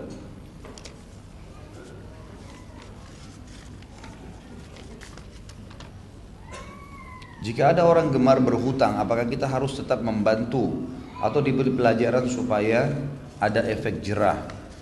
Pertanyaan yang hampir sama, Ustadz, bagaimana mengatur porsi untuk sedekah dengan utang? Ya, ini hampir sama tadi pertanyaan sebelumnya ya. Jadi kalau ada kalau ada orang yang sering utang, kerjaannya dia jangan dibantu. Untuk utangkan lagi ya, untuk utangkan lagi itu sebaiknya jangan. Itu lain, itu pelanggaran. Karena berhutang itu dalam Islam bisa masuk dalam hukum makruh atau haram. Itu utang. Nggak ada utang itu hukumnya sunnah, nggak ada. Hutang itu hukumnya makruh atau haram. Dia jadi makruh kalau kita memang harus berutang, kita nggak punya lagi cara lain, gitu kan? Hukumnya tetap makruh, itu bukan sunnah. Karena tetap didahulukan untuk orang itu tidak berhutang, karena utang ini berbeda.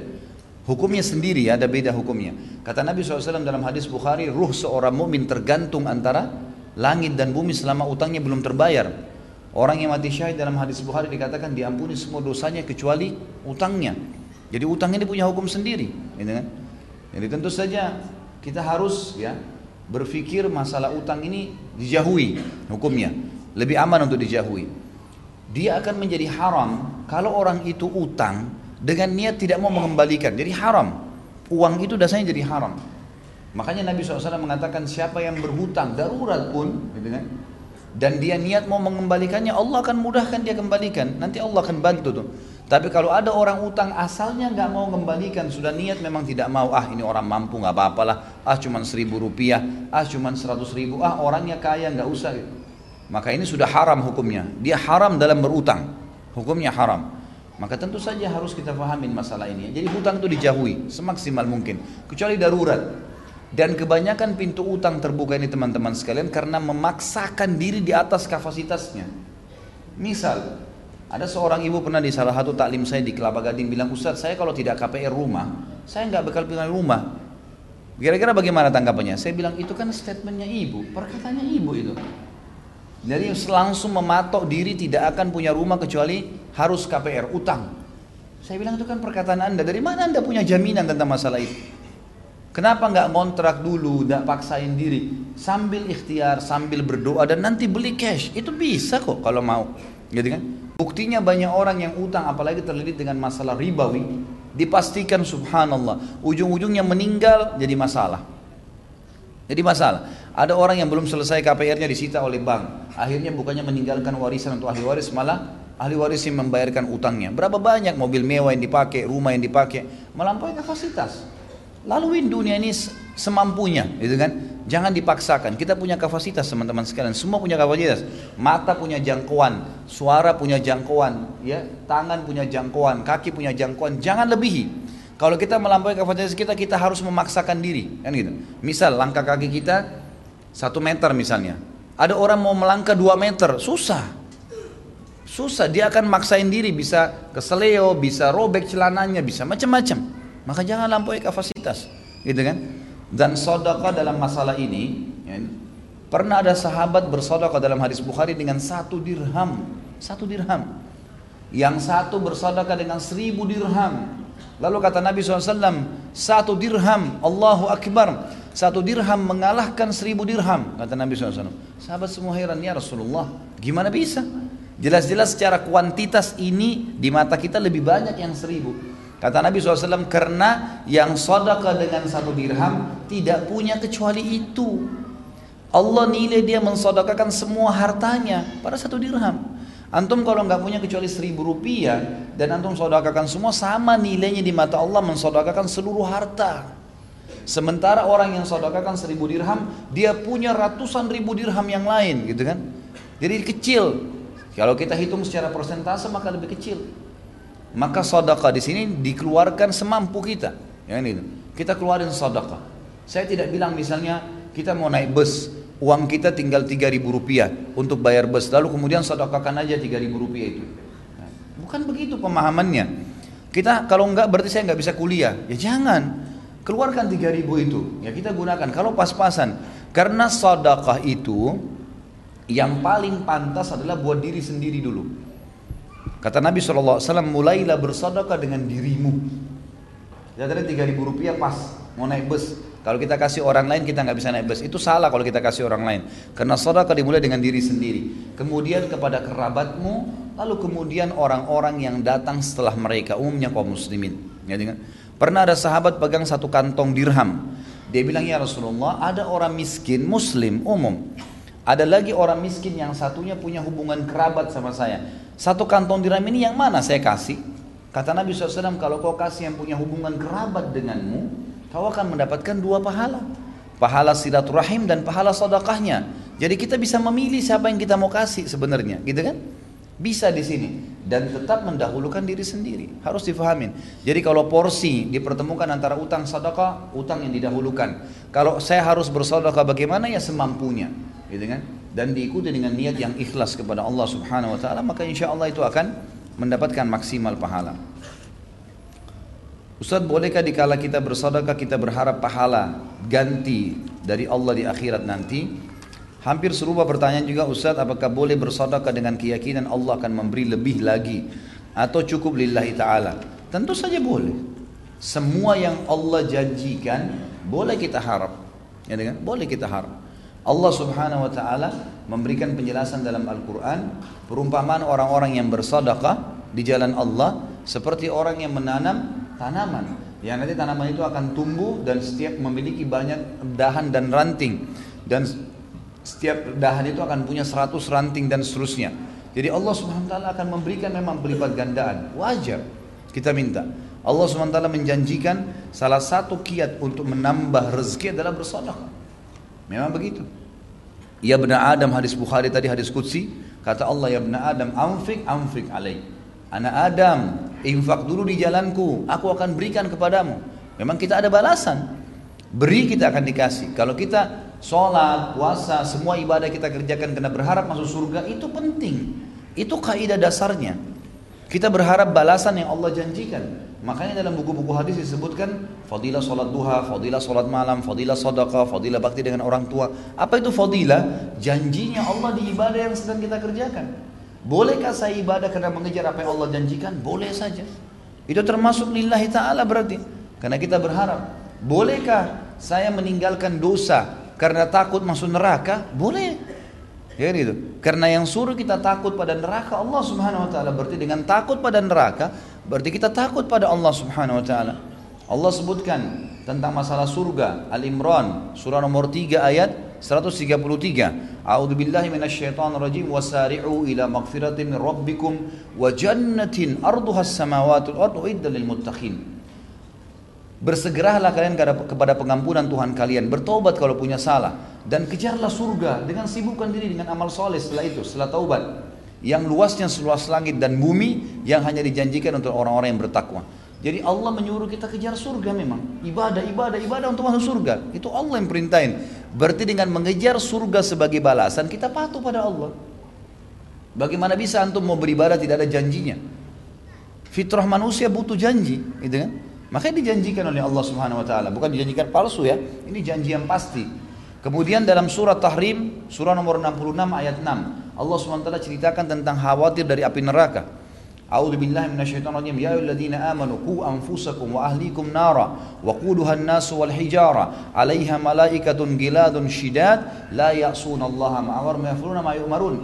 Hai orang-orang yang beriman, beriman, selamatkan dirimu dan keluargamu dari api neraka. Kata ulama tafsir, dengan meninggalkan dosa-dosa. Gitu kan? Takutlah kalian dengan api neraka itu, kata Allah. Yang bahan bakarnya dari manusia dan batu. Dijaga oleh malaikat-malaikat yang kasar, keras.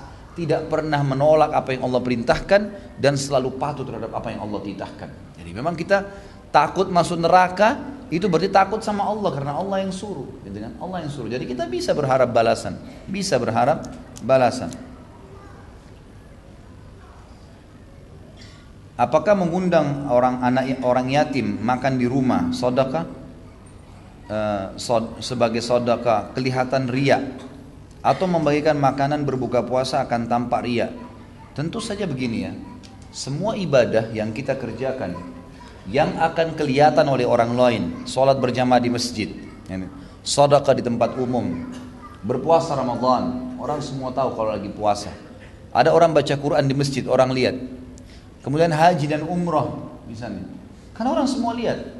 Semua ibadah, kata ulama, yang akan dilakukan di hadapan orang-orang pasti akan dilibatkan syaitan dalam ibadah. Syaitan akan melibatkan dalam ibadah itu, ibadah tersebut riya pasti.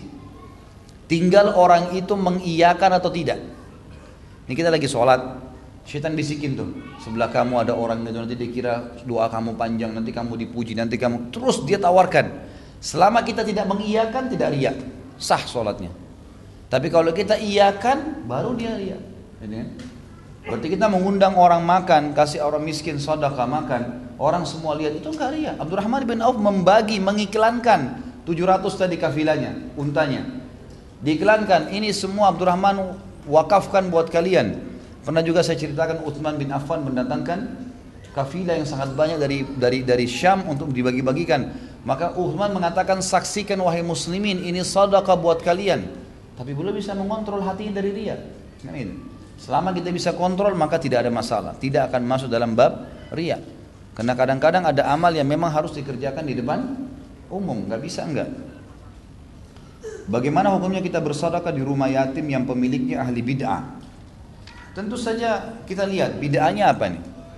Kalau bid'ah itu sifatnya bid'ah mukaffirah, bid'ah yang sampai membuat orang kafir, syirik, minta-minta ke kuburan, nah itu jelas janganlah, gitu kan. Apalagi kalau dana itu disedekahkan lalu kemudian dipakai untuk perbuatan-perbuatan ritual ini. Tapi kalau misalnya bid'ahnya itu adalah bid'ah yang sifatnya perilaku-perilaku yang memang belum sampai pada mukaffir, tidak sampai mengkafirkan orang, dengan kekeliruan-keliruan karena tidak tahu dalilnya, maka kita sekalian nasihatin. Saya sarankan teman-teman tetap masuk ke semua lembaga dan berikan syarat, gitu kan. Ini saya berikan ya. Dan saya minta nanti begini, atau dikasih hadiah buku, diikutkan dengan buku. Kalau kita masih belum tahu keadaannya bagaimana, sedekah saja secara umum, tidak ada masalah. Karena memang hukum dalam Islam adalah hukum zahir, yang kelihatan depan mata. Kalau kita lagi jalan dengan seseorang, pas azan duhur dia nggak sholat, nah itu wajib kita ingkar mungkar. Tapi kita tidak punya kewajiban dalam Islam keluar dari masjid, pegang tangannya orang, kamu udah sholat belum? Itu nggak ada dalam Islam. Artinya kalau kita berikan sedekah kepada orang, ya kita sedekah secara umum, berhusnuzan, gitu kan. Bahkan sedekah bukan cuma untuk orang miskin, orang muslim, orang kafir aja boleh terima sedekah kita. Nabi sallallahu alaihi wasallam dalam hadis Bukhari pernah memberikan puluhan ekor kambing kepada satu orang musyrik yang datang ke Madinah dari belakang Gunung Uhud. Dia tinggal di belakang Gunung Uhud, awal hijrah. Maka orang ini mengatakan, "Hai Muhammad, saya dengar kamu mengajarkan pengikutmu untuk selalu bersedekah. Maka tidak ada orang yang susah dari umatmu. Ya. Saya orang miskin, saya minta satu ekor kambing kamu." Nabi shallallahu alaihi wasallam langsung bilang, "Kamu lihat unta-unta ini?" Nabi kebetulan punya puluhan ekor unta. Kata orang itu, "Iya." Kata Nabi, "Ambil semuanya buat kamu, semuanya. Bawa saja." Orang ini bilang, "Hai Muhammad, jangan kau olok-olok saya." Kata Nabi shallallahu alaihi wasallam, "Tidak, ambillah." Maka orang itu ambil semuanya, puluhan ekor, dibawa pulang ke kaumnya. Subhanallah, begitu tiba di pintu gerbang sukunya dia teriak, "Wahai kaumku, berimanlah pada Muhammad, karena Muhammad mengajarkan ajaran yang tidak akan membuat kita susah." Gak ada berhentinya orang sedekah itu. Maka di sini akhirnya masuk Islam satu suku karena perilaku Nabi shallallahu alaihi wasallam. Tapi saksi bahasan boleh bersedekah dengan orang kafir. Yang penting bukan mendukung tempat ibadahnya. Apalagi kalau Muslim yang masih majhul hal, nggak jelas, itu kan keadaannya. Atau mungkin dia masih melakukan pelanggaran tapi dia tidak tahu hukumnya. Bukan sampai orang yang memang fanatisme yang tahu tapi tetap melanggar, itu lain, itu jangan. Gitu kan? Kita tahu akan berbahaya harta tersebut. Mana yang lebih utama, lebih sesuai tuntunan Nabi? Jika punya uang lebih, apakah berkurban dengan kambing, domba, atau sapi? Tentu saja dengan kambing, kambing dan domba ya. Karena Nabi shallallahu alaihi wasallam berkurban dengan domba dan dengan domba tentunya. Dan domba ini sejenis dengan kambing. Jadi walaupun anda mampu sapi, mampu unta, tetap kalau bicara afdaliyah, kambing dan domba, gitu kan? Dan dianjurkan setiap Muslim yang punya kemampuan uang, pada saat tiba Idul Adha nanti dan hari Tasyrik tiga hari setelahnya, kalau kita pemerintah misalnya tanggal dua puluh empat September nanti berarti dua puluh empat, dua puluh lima, dua puluh enam, dua puluh tujuh, gitu kan? Maka empat hari ini dianjurkan untuk berkurban. Ada yang punya kemampuan beli satu ekor kambing, maka dia beli. Walaupun memang uang itu tadinya dia mau pakai untuk modal misalnya, maka lebih baik dia dahulukan untuk ini, gitu kan? Karena ini ibadah dan sedekah di jalan Allah Subhanahu wa taala, maka ini besar pahalanya dan insyaallah Allah akan gantikan dengan yang lebih baik. Tapi kalau bertemu dengan perbuatan-perbuatan wajib, misal membayar utang, maka dia dahulukan utangnya, atau dia tidak punya kemampuan, jadi kan itu tidak usah dipaksakan. Jadi lebih afdal kambing, dan dianjurkan setiap muslim yang punya kemampuan berkurban lebih dari satu ekor. Karena Nabi sallallahu alaihi wasallam berkurban dengan domba dalam hadis Bukhari enam puluh lima ekor. Dan juga dianjurkan setiap muslim untuk menyembelih kalau dia mampu dengan tangannya sendiri. Ini termasuk perintah ya. Haruskah berkurban itu di lingkungan rumah tempat tinggal? Karena lingkungan saya isinya orang berada. Bolehkah di daerah lain tapi saya tidak menyaksikan? Boleh saja, nggak ada masalah. Lihat tempat yang lebih dibutuhkan. Satu-satunya pendapat ulama yang mengatakan agar tidak berkurban di tempat lain itu hanya di Mekah. Kalau orang lagi haji, maka dianjurkan lebih afdal berkurban di haji, karena itu wilayah haram, lagi musim haji, itu lebih mulia dibandingkan tempat lain, gitu kan? Jadi kita bisa berkurban di sana. Tapi kalau selain itu silahkan. Di Jakarta sudah cukup, di sekitar komplek kita cukup, sumbang di daerah lain itu boleh, gak ada masalah. Haruskah saya memakan bagian dari kambing kurban tersebut? E, apakah boleh dikurbankan saja semua? Tidak harus, tapi sunnahnya. Nabi shallallahu alaihi wasallam menyunnahkan orang yang menyembelih untuk mengambil sebagian dagingnya, baik kurban, baik akikah, baik untuk mengundang orang, sedekahin ke orang. Karena Nabi shallallahu alaihi wasallam seringkali kalau ada sembelihan beliau mengatakan, "Idribu li sahma," berikan saya sebagiannya. Lalu Nabi shallallahu alaihi wasallam menikmati dari daging sembelihan tersebut. Di mana saja bisa belajar sejarah Islam untuk S dua? Apakah di Madinah, negara Arab, atau bisa di kampus di Indonesia? Saya tidak tahu kalau di Indonesia ya. Kalau di daerah Timur Tengah mungkin yang terbuka untuk S dua itu hanya daerah Afrika, mungkin Mesir, gitu kan. Ini yang masih terbuka. Saya tidak tahu sekarang kalau Turki membuka diri, karena baru-baru ini saya dapat berita ada penawaran beasiswa. Tapi kalau tuh di Timur Tengah, kalau di Madinah itu nggak bisa. Karena di Madinah itu setahu saya syaratnya untuk S dua memang dasarnya dia S satu di situ. Gitu. Udah S satu di Madinah, kemudian dia lulus baru bisa, kalau enggak maka enggak bisa. Selain sedekah atau infak, amalan apa yang bisa membuka pintu rezeki? Saya sarankan ikut tema saya ya, saudaraku yang ada rahasia rezekimu. Ada sepuluh kiat menambah rezeki yang saya sebutkan, bersyukur, berinfak, gitu kan? Menikmatin yang halal, menjauhi yang haram, memperbanyak istighfar, kemudian bertakwa kepada Allah, patuh pada Allah, kemudian bertawakal, kemudian silaturahim, kemudian hijrah tadi yang kita jelaskan, Kemudian haji dan umrah, dan yang kesepuluh itu doa. Ini sepuluh kiat panjang lebar saya jelaskan dalam tema saudaraku ini adalah rahasia rezekimu. Bisa dilihat ada di YouTube insyaallah. Apa benar Abdurrahman bin Auf paling terakhir masuk surga dibandingkan para sahabat Nabi yang lain karena lamanya hisapnya? Saya nggak pernah temukan riwayat itu. Tidak pernah saya temukan. Yang ada kita temukan adalah malah hadis Sahih Bukhari tadi, kalau Abdurrahman dijamin masuk surga. Di sini maksudnya dijamin masuk surga, dia akan masuk surga tanpa hisab. Malah pemahamannya sepuluh orang sahabat itu masuk surga tanpa hisab. Jadi bukan berarti masuk surga saja, karena kalau hanya masuk surga dengan dihisab, banyak orang tidak perlu disebutkan namanya oleh Nabi shallallahu alaihi wasallam, kan? Karena misalnya seseorang diantara kita juga nanti kalau dihisab hari kiamat, insya Allah amalnya lebih baik, dia juga akan masuk surga. Kalau memang tetap melalui hisab, maka tidak butuh disebutkan. Penyebutan sepuluh orang ini berarti tanpa hisab mereka masuk, itu nilai plusnya di situ. Karena kalau melalui hisab berarti umumnya seperti muslimin, gitu kan? Jadi tidak ada, saya tahu saya Allah alam ini tidak tidak mungkin ada gitu ya. Surah Al-Baqarah dua ratus lima belas tercantum infak didahulukan orang tua lalu kerabat. Kira-kira kerabat eh, tetangga yang perlu kita beri infak seperti apa?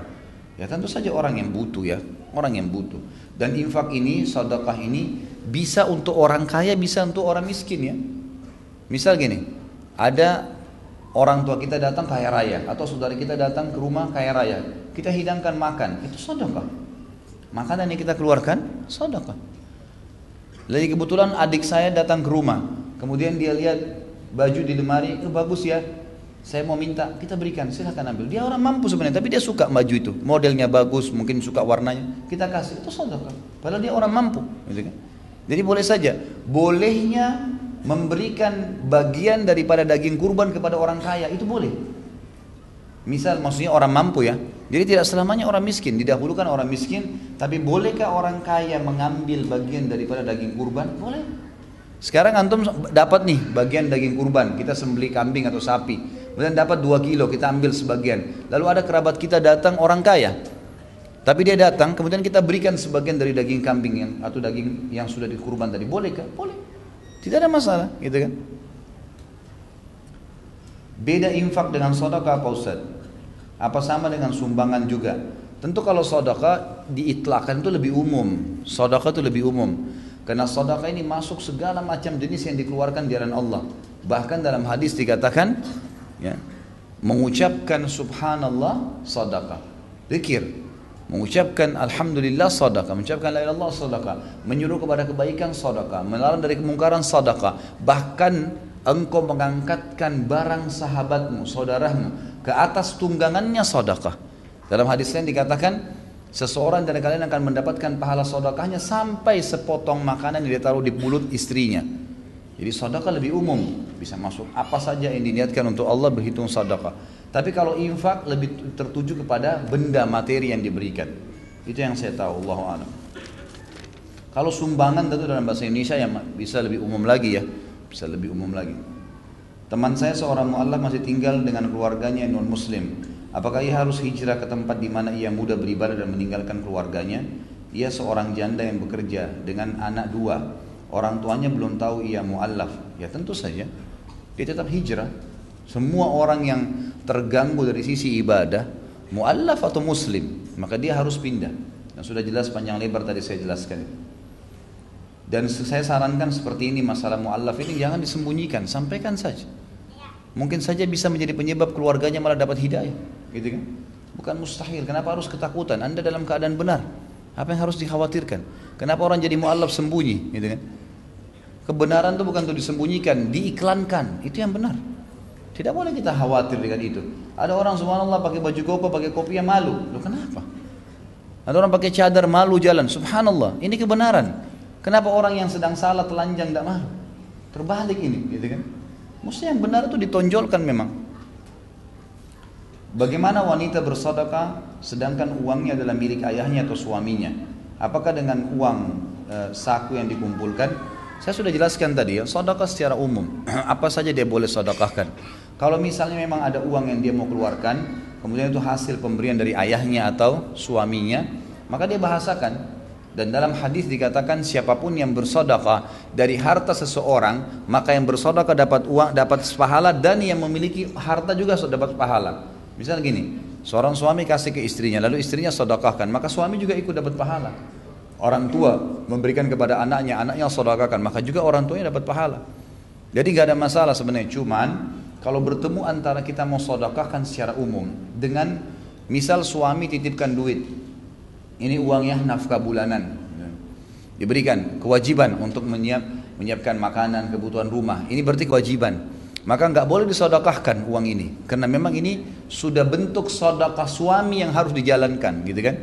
Jangan disedekahkan lagi, kecuali ada lebihnya lain. Tapi kewajiban didahulukan. Jika kita hanya mempunyai uang pas-pasan, jadi uang yang ditabung memang untuk kebutuhan masa depan, untuk bayar kuliah dan beli rumah. Jadi kita mengganti menabung dengan wakaf tunai yang ada jangka waktunya, sehingga bisa kita ambil lagi ketika kita butuh. Uang kita jadi bisa dimanfaatkan untuk umat. Ya, jika seperti ini bagaimana Ustaz? Jika untuk sedekah kita punya uang sama tadi, lebih baik mana Ustaz? Apakah lebih baik sedekah tujuannya sama? Ya sebenarnya sedekah ini tidak usah di, jadi dimulai dengan sesuatu yang dimudahkan. Dimudahkan oleh Allah Subhanahu Wa Taala. Kita lagi punya duit di kantong, keluarkan. Apa yang sih saya harus sedekahkan tiap hari? Sedekah sesuatu yang kita mampu. Bahkan subhanallah kita menimbahkan air buat orang, memberikan air segelas minum, menunjukkan orang kepada jalan orang yang sesat, itu semua masuk dalam sedekah, semua kebaikan, gitu kan? Jadi kita coba semampunya, Allah alam yang saya tahu. Kalau kita harus bayar kuliah, kemudian target satu tahun pembayarannya sekian, kita udah taruh di rekening untuk itu. Saya bukan bilang jangan nabung ya, jangan salah faham. Bukan tidak boleh ada uang sama sekali kita simpan, tidak. Tapi prioritaskan sedekahnya. Ada orang tidak, dia memang nabungnya diprioritaskan sehingga tidak pernah bersedekah. Ini yang kita singgung dari tadi nih. Jadi sedekahnya didahulukan. Kalau ada kebutuhan dasar, apa yang kita mau keluarkan bayar kuliah, sudah masuk dalam pemahaman tadi, dia sedekah buat diri sendiri. Itu sudah sedekah namanya, gitu kan? Maka itu didahulukan tentunya, kemudian lebihnya baru dikeluarkan. Saya punya saudara yang senang sekali pinjam uang. Kalau tidak, saya tagih uang yang dipinjamkan terus dipakai untuk modal dagang. Padahal saya sudah tidak apa ini. Saya pun sudah berikan kepada dia modal cukup besar yang sampai sekarang tidak saya tagih. Perlukah saya pinjamkan setiap saat saudara saya butuh modal? Saudara saya ini selalu tidak cukup berapapun modal yang dipinjamkan. Jadi tentu saja begini. Uh, pertama, kalau orang utang dengan Anda dan sudah sepakat jatuh tempo misalnya sebulan. Pertanyaannya, mana yang lebih baik? Saya tagih atau tidak? Hah? Tagih. Nggak boleh nggak nagih. Karena kalau kita tidak nagih, kita membiarkan dia dalam kemungkarannya. Orang yang menunda pembayaran utang sementara dia tahu dan dia mampu, itu dosa. Kita harus nagih. Kalau sudah nagih kemudian dia tidak mau bayar, berarti kewajiban kita secara agama sudah lepas. Tergantung kita mau maafin atau menagih lagi, gitu kan? Kalau masalah ada orang sudah pernah utang, kemudian utang itu disepakati akan dikembalikan pada waktu tertentu, ini tadi kan dikatakan tidak ditagih, mestinya ditagih. Penagihan ini akan memberikan kepada dia rambu-rambu. Kalau dia mau pinjam lagi, tanya, mana utang yang sebelumnya? Oh, saya tidak bisa karena begini, begini, begini. Baik, kita punya opsi. Beda ya, bersedekah secara umum dengan meminjamkan uang. Kalau kita menghutangkan orang, itu kita punya pilihan. Beda sedekah. Sedekah kita kita nggak punya pilihan. Kalau ada orang lagi minta, kita dianjurkan memberi semampunya, gitu kan? Tapi kalau ada orang mau utang, kita punya hak untuk nolak. Beda. Hukum hutang dengan hukum sedekah berbeda, gitu kan? Makanya pernah ada orang bilang sama saya, Ustaz, ada orang yang minta kepada saya, tapi saya mau kasih dia, cuma orang ini keseringan minta. Kadang-kadang saya merasa uh, beban kalau dia datang minta, apalagi dia selalu mengatakan utang-utang, padahal sebenarnya nanti juga nggak dibayar gitu. Saya bilang kalau begitu solusinya niatkan sedekah, nggak usah niat utang, karena kalau utang Anda punya hak menolak. Kalau tidak mau menolak maka niatkan sedekah, insya Allah sudah ya terjawab itu. Diriwayatkan Abdurrahman radhiyallahu anhu mendengar Rasulullah shallallahu alaihi wasallam memerintahkan suatu sesuatu dalam hal uh, hal ini tentang solat. Apakah lupa rakaat masih melakukan sujud sahwi dua kali dalam keadaan duduk sebelum salam lalu salam? Halaman empat ratus empat puluh empat. Pertanyaan, apakah sujud sahwi itu dilakukan dua kali? Apa bacaannya? Bagaimana jika lupa dan ingatnya setelah salam? Jadi memang ada dua riwayat. Riwayat yang tadi Abdurrahman bin Auf dan ada riwayat yang lain. Sujud sahwi itu ulama bahas dalam bab sholat ada dua. Ada yang dikerjakan sebelum salam, ada yang dikerjakan sesudah salam.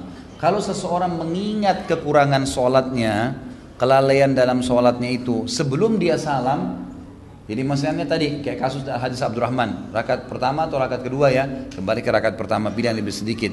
Atau pas sudah rakaat ke, kita sudah terakhir ragu tiga atau empat ya, sholat duhur misalnya, kembali ke tiga, gitu kan? Maka berarti kita akan nanti kita sudah ingat dalam sholat nih, ragunya tadi dalam sholat, kita sujud sahwi sebelum salam.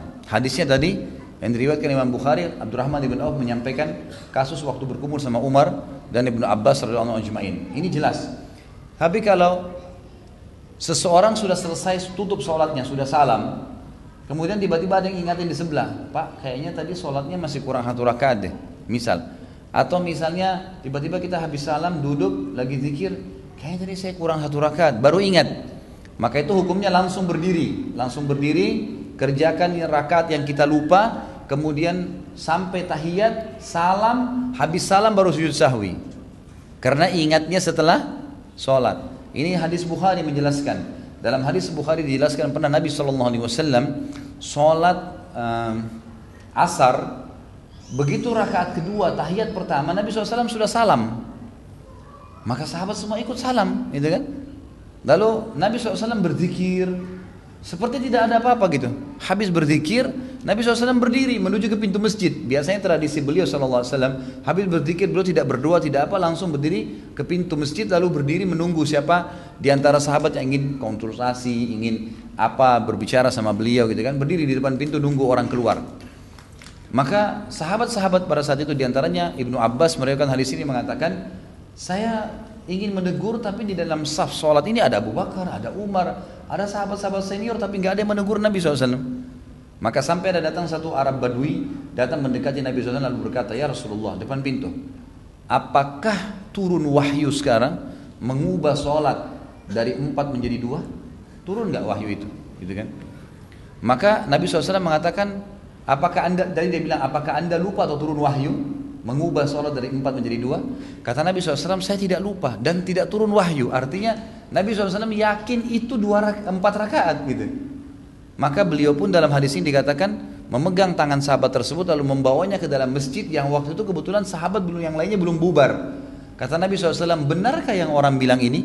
Saya sholat dua rakaat tadi. Kata mereka, benar ya Rasulullah. Maka Nabi shallallahu alaihi wasallam segera kembali ke mihrabnya lalu takbir, semua sahabat ikutin ditambah dua rakaat sampai salam. Setelah salam baru beliau sujud sahwi. Kenapa? Karena ingatnya setelah salam. Maka sujud sahwinya setelah salam. Kalau ditanya apakah dua kali, jawabannya iya dua kali sujudnya, dan diantara dua duduk duduknya itu tidak ada bacaan apa-apa ya, cuman sujudnya saja. Ini umumnya ulama mengatakan boleh membaca doa-doa sujud. Abdurrahman bin Auf saudara sepupunya adalah Sa'ad bin Abi Waqqas. Sa'ad ini orang yang doanya manjur. Ketika beliau di Mekah pada saat itu beliau telah buta, orang-orang mendatanginya berbondong-bondong, setiap orang meminta kepadanya agar berdoa untuknya, maka saat mendoakan hal tersebut disebutkan di halaman empat delapan tiga. Ini sebenarnya pertanyaan nanti ya, pada saat Sa'ad bin Waqqas kita bahas, karena halaman empat delapan tiga belum dibahas gitu. Bagaimana jika banyak orang yang meminta didoakan oleh ustadz, kiai, habib atau orang yang dianggap soleh agar didoakan sesuai dengan hajatnya? Kalau orang yang sedang kita minta tolong didoakan itu hidup, masih hidup, boleh. Banyak sahabat datang kepada Nabi shallallahu alaihi wasallam minta didoain, nggak ada masalah. Abu Hurairah pernah minta didoain ibunya, gitu kan? Uh, uh, Abu Qatadah pernah diminta agar didoakan matanya. Seorang wanita yang kena penyakit ayan pernah datang meminta agar didoakan oleh Nabi shallallahu alaihi wasallam. Kalau Nabi masih hidup boleh, gitu kan? Tidak ada masalah masih. Tapi kalau sudah meninggal nggak boleh lagi. Karena memang waktu Nabi shallallahu alaihi wasallam sudah meninggal, tidak pernah ada sahabat satupun yang datang ke kuburan Nabi shallallahu alaihi wasallam lalu meminta-minta kepada beliau. Kenapa Bilal dan sahabat lainnya masih membunuh Umayyah yang pada saat itu Umayyah sudah jadi tawanan perang? Apakah tawanan perang boleh dibunuh? Sebenarnya di sini kasusnya si Umayyah masih belum masuk dalam umumnya tawanan perang, karena dia tadinya masih di kancah peperangan. Tawanan perang itu nanti kalau sudah digiring sampai di pemimpin, ini pemimpinnya, amir peperangan, ini tawanan, dikumpulin semua baru dihitung tawanan perang. Selama dia masih di kancah peperangan, belum masuk dalam tawanan yang dikumpulin, maka itu masih dianggap kafir harbi, orang-orang yang di kancah peperangan gitu kan. Dan Bilal waktu itu lihat kan, makanya makanya tadi saya ceritakan, Abdurrahman bin Auf ingin membawa Umayyah kemana? Ke kemahnya Nabi kan gitu, supaya dikasih tahu ini loh tawanan saya. Tapi sebelum tiba di kemah itu ketemu Bilal. Jadi sebelum ketemu sama pimpinan perang itu ketemu dengan Bilal, dan Bilal melihat ini pimpinan orang kafir, maka beliau pun akhirnya ya membunuhnya. Jadi belum sampai kepada pimpinan perang. Abdurrahman bin Auf datang ke Madinah, maka Nabi shallallahu alaihi wasallam menawarkan dengan Sa'ad bin, Sa'ad bin Rabi' al-Ansari. Sa'ad menawarkan untuk membagi keluarga dan hartanya, bahkan sampai ditawarkan dua orang istri yang dipilih ya, apa ini untuk dipilih dan mau menalaknya. Halaman empat ratus empat puluh tiga. Pertanyaan, apakah hal ini dibolehkan menawarkan istri kepada sahabat? Ya, tentu saja ini perilaku Abdurrahman saat saat kepada Abdurrahman. Dan ulama sepakat mengatakan ini bisa dijadikan sebagai sebuah hukum.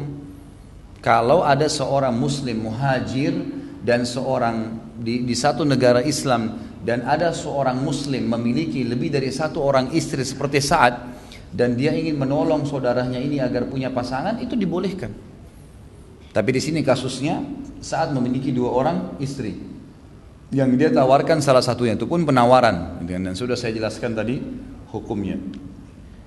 Abdurrahman ketika ditunjuk menjadi khalifah oleh Utsman, kemudian dia berdoa dimatikan. Sebelum itu apakah boleh berdoa minta mati? Ada hadis Nabi shallallahu alaihi wasallam yang berbunyi, janganlah kalian berharap kematian, tapi kalau seseorang diantara kalian merasa memang perlu mati itu, artinya lebih baik saya meninggal, maka dia mengatakan, ya Allah, hidupkanlah aku kalau kehidupan lebih baik untukku, dan matikanlah aku kalau kematian lebih baik untukku. Artinya boleh seseorang mengatakan itu, tapi dikembalikan kepada Allah subhanahu wa ta'ala, dan Allah menerima itu.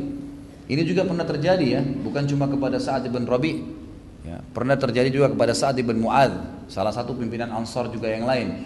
Itu pada saat terjadi perang Qurail, eh, eh, Bani Quraidah, atau terjadi perang Ahzab, beliau sempat kena anak panah dan beliau sudah sakit parah. Maka beliau berdoa mengatakan, ya Allah, janganlah engkau matikan aku kecuali setelah aku ya menyelesaikan urusanku dengan Bani Quraidah. Artinya dia ambil keputusan di situ. Lalu Allah subhanahu wa taala betul-betul mematikan setelah Bani Quraidah. Ini banyak terjadi di kisah-kisah orang soleh kita. Tapi mengembalikan kepada Allah subhanahu wa ta'ala. Kenapa ekspansi tidak memasuki seluruh Eropa? Ini tentu historinya panjang ya. Tetapi pada saat Islam sudah masuk ke Spanyol, dan Spanyol itu kalau kita lihat secara peta, sebenarnya Spanyol itu sudah masuk lebih dari seperempat Eropa. Kalau kita lihat petahnya, Spanyol itu besar sekali ya. Dulu Spanyol itu masuk juga Portugis, Portugal masuk di dalamnya. Itu dulu besar sekali memang, besar sekali.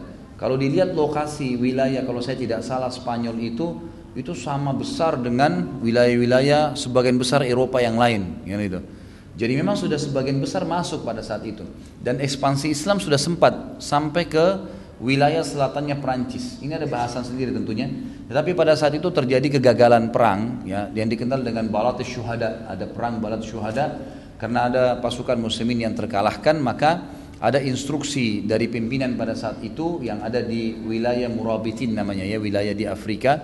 Itu mereka e, mengatakan daripada kita ekspansi sekarang, kita benahin dulu keadaan Spanyol yang sudah dikuasain, nanti baru diekspansi. Cuma subhanallah, ekspansi setelah itu banyaknya melalui dakwah, sudah bukan lagi peperangan, sudah bukan lagi peperangan. Dan Islam sudah banyak dikenal pada saat itu di wilayah Eropa. Sampai sejarah Eropa tertulis bahwasanya pada zaman ya, pada zaman kejayaan Islam, bukan cuma zaman e, Umayyah dulu ya, atau Murabitun tadi yang saya sebutkan, itu di zaman Utsmaniyah saja, Eropa, negara-negara Eropa itu itu banyak sekali diantara mereka yang masuk dalam Islam. Bahkan mereka menjadikan wilayah uh, pakaian-pakaian, tradisi-tradisi mereka, makanan mengikuti umat Islam. Saya punya cuplikan uh, foto yang hitam putih ya, itu dari salah satu buku rujukan di Eropa tentang sejarah Eropa yang ditulis oleh beberapa uh, sejarawan dari Turki. Itu menyebutkan, dan ada foto dipasang situ, kalau ratu-ratu ya, raja Eropa dulu itu rata-rata pakai cadar karena mengikuti ratu-ratu yang ada di Utsmaniyah gitu kan. Dan mereka menganggap itu pakaian yang modern pada saat itu. Sayangnya sekarang terbalik ya, umat Islam mengikuti mereka. Kalau zaman dulu malah kita yang dicontohi, bahkan dikatakan Beberapa pastor dan pendeta itu mengeluh pada saat itu, mengatakan kita sayangkan banyak anak-anak muda kita, justru mereka selalu mencontohi umat Islam di pakaian, di makanan. Bahkan seseorang di antara mereka kalau mau melamar seorang wanita itu merupakan sebuah kebanggaan dan dianggap orangnya cerdas kalau dia bisa berbahasa Arab, gitu kan? Karena bahasa Arab dipakai oleh kaum muslimin pada saat itu. Ini baru saja, baru sekitar ya seratus tahun yang lalu saja kita tinggalkan Al-Quran dan Sunnah, akhirnya umat Islam terpuruk. Apakah memberikan sebagian gaji kita untuk orang tua itu termasuk sedekah? Tentu saja, tentu saja. Sedekah yang besar itu adalah buat diri sendiri, kemudian buat kerabat-kerabat terdekat, diantaranya orang tua, istri dan anak, gitu kan? Itu semua sedekah. Apakah sedekah yang akan kita berikan harus kita pilih-pilih kepada siapa yang diberikan? Tentu saja boleh ya, kalau misalnya ada opsi. Misal ada orang yang kita lihat tadi sahabat, ada satu orang miskin muslim dan ada satu orang miskin kerabat, maka kita, dia tanya siapa yang saya kasih, kata Nabi shallallahu alaihi wasallam kalau kasih kerabatmu maka akan ada ya pahala double. Maka ini berarti dibolehkan. Ini kalau seandainya memang kita sudah jelas-jelas mau sedekah dan ketemu dua orang ini. Tapi kalau seandainya tidak, misal lagi di jalan ada orang miskin gitu kan, kemudian kita lihat mau diberikan ke dia, syaitan goda, nanti aja di depan mungkin ada orang yang lebih miskin. Nah itu tidak, itu nggak boleh diberikan pada saat itu. Bolehkah kita ketika sedekah ada keinginan untuk menjadi kaya? Boleh, kenapa tidak? Boleh insya Allah. Dari tadi kita sudah jelaskan itu. Soal bagaimana hukum ngasih uang buat orang yang minta-minta, sedangkan ada peraturan yang mengharamkan ngasih buat orang minta-minta. Kita situasinya, lihat kondisinya, gitu kan? Sampai sekarang setahu saya L S M-L S M di Indonesia ini lagi berdiskusi dengan pemerintah kita. Karena kebanyakan orang-orang, ada memang orang-orang yang minta-minta di banyak di jalan-jalan itu, memang orang yang menjadikan sebagai profesinya. Ini negatif. Tetapi banyak orang yang memang susah, gitu kan? Dan ternyata L S M mengatakan pemerintah sampai sekarang belum menanganin itu. Jadi cuma dilarang, ditangkapin, kemudian sudah nggak diurus gitu. Maka akhirnya mereka terbengkalai. Makanya banyak L S M yang mendatangi rumah-rumah mereka di pinggir-pinggir kali. Memang mereka susah. Sekarang kalau nggak dibantu, pemerintah nggak bantu, siapa yang mau bantu? Jadi kita lihat kondisinya, gitu kan? Lihat kondisinya. Saya pernah lihat ada satu bapak jalan di Condet di beberapa waktu lalu.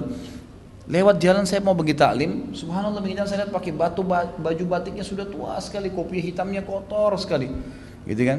Keadaannya luar biasa, bawa tas susah jalan. Saya lihat dari keadaannya memang orang susah nih. Kebetulan saya telepon, saya sudah jalan, saya telepon ke restoran, saya tanya, ada manajernya, saya tanya, "Akhi, tolong ambil uang di laci, berikan berapa saja ke orang ini, berapa yang antum pas buka laci ada, berapa saja berikan ke dia, ini orang susah, kejar, ciri-cirinya seperti ini." Saya jalan, sudah agak jauh, sudah di ujung jalan restorannya, sudah dekat Dewi Sartika, terus saya ditelepon sama dia, "Ustaz, saya nggak ketemu orangnya, saya udah keluar," sebab saya bilang, coba dia akan lewat depan restoran. Ternyata dia bilang sudah nggak ada orangnya. Dan saya bilang, "Keluar, naik motor akhi, kejar, insya Allah ada." Dia keliling sampai ke lampu merah, menuju ke Simatupang, nggak ada, gitu kan? Orangnya sudah nggak ada. Terus saya bilang, "Ya Allah, ini gimana nih? Lewat nih, sayang. Orang ini memang mestinya kita kasih sedekah." Karena saya punya pengalaman sebelumnya yang saya tidak bisa lupa seumur hidup saya, teman-teman sekalian. Makanya amal soleh jangan ditunda, gitu kan? Ada pernah orang miskin ibu-ibu di bawah pohon di depan penga- di depan pengajian saya di Kampung Melayu, sama anaknya kecil, bajunya kotor sekali, luar biasa, sudah kelihatan orang susah.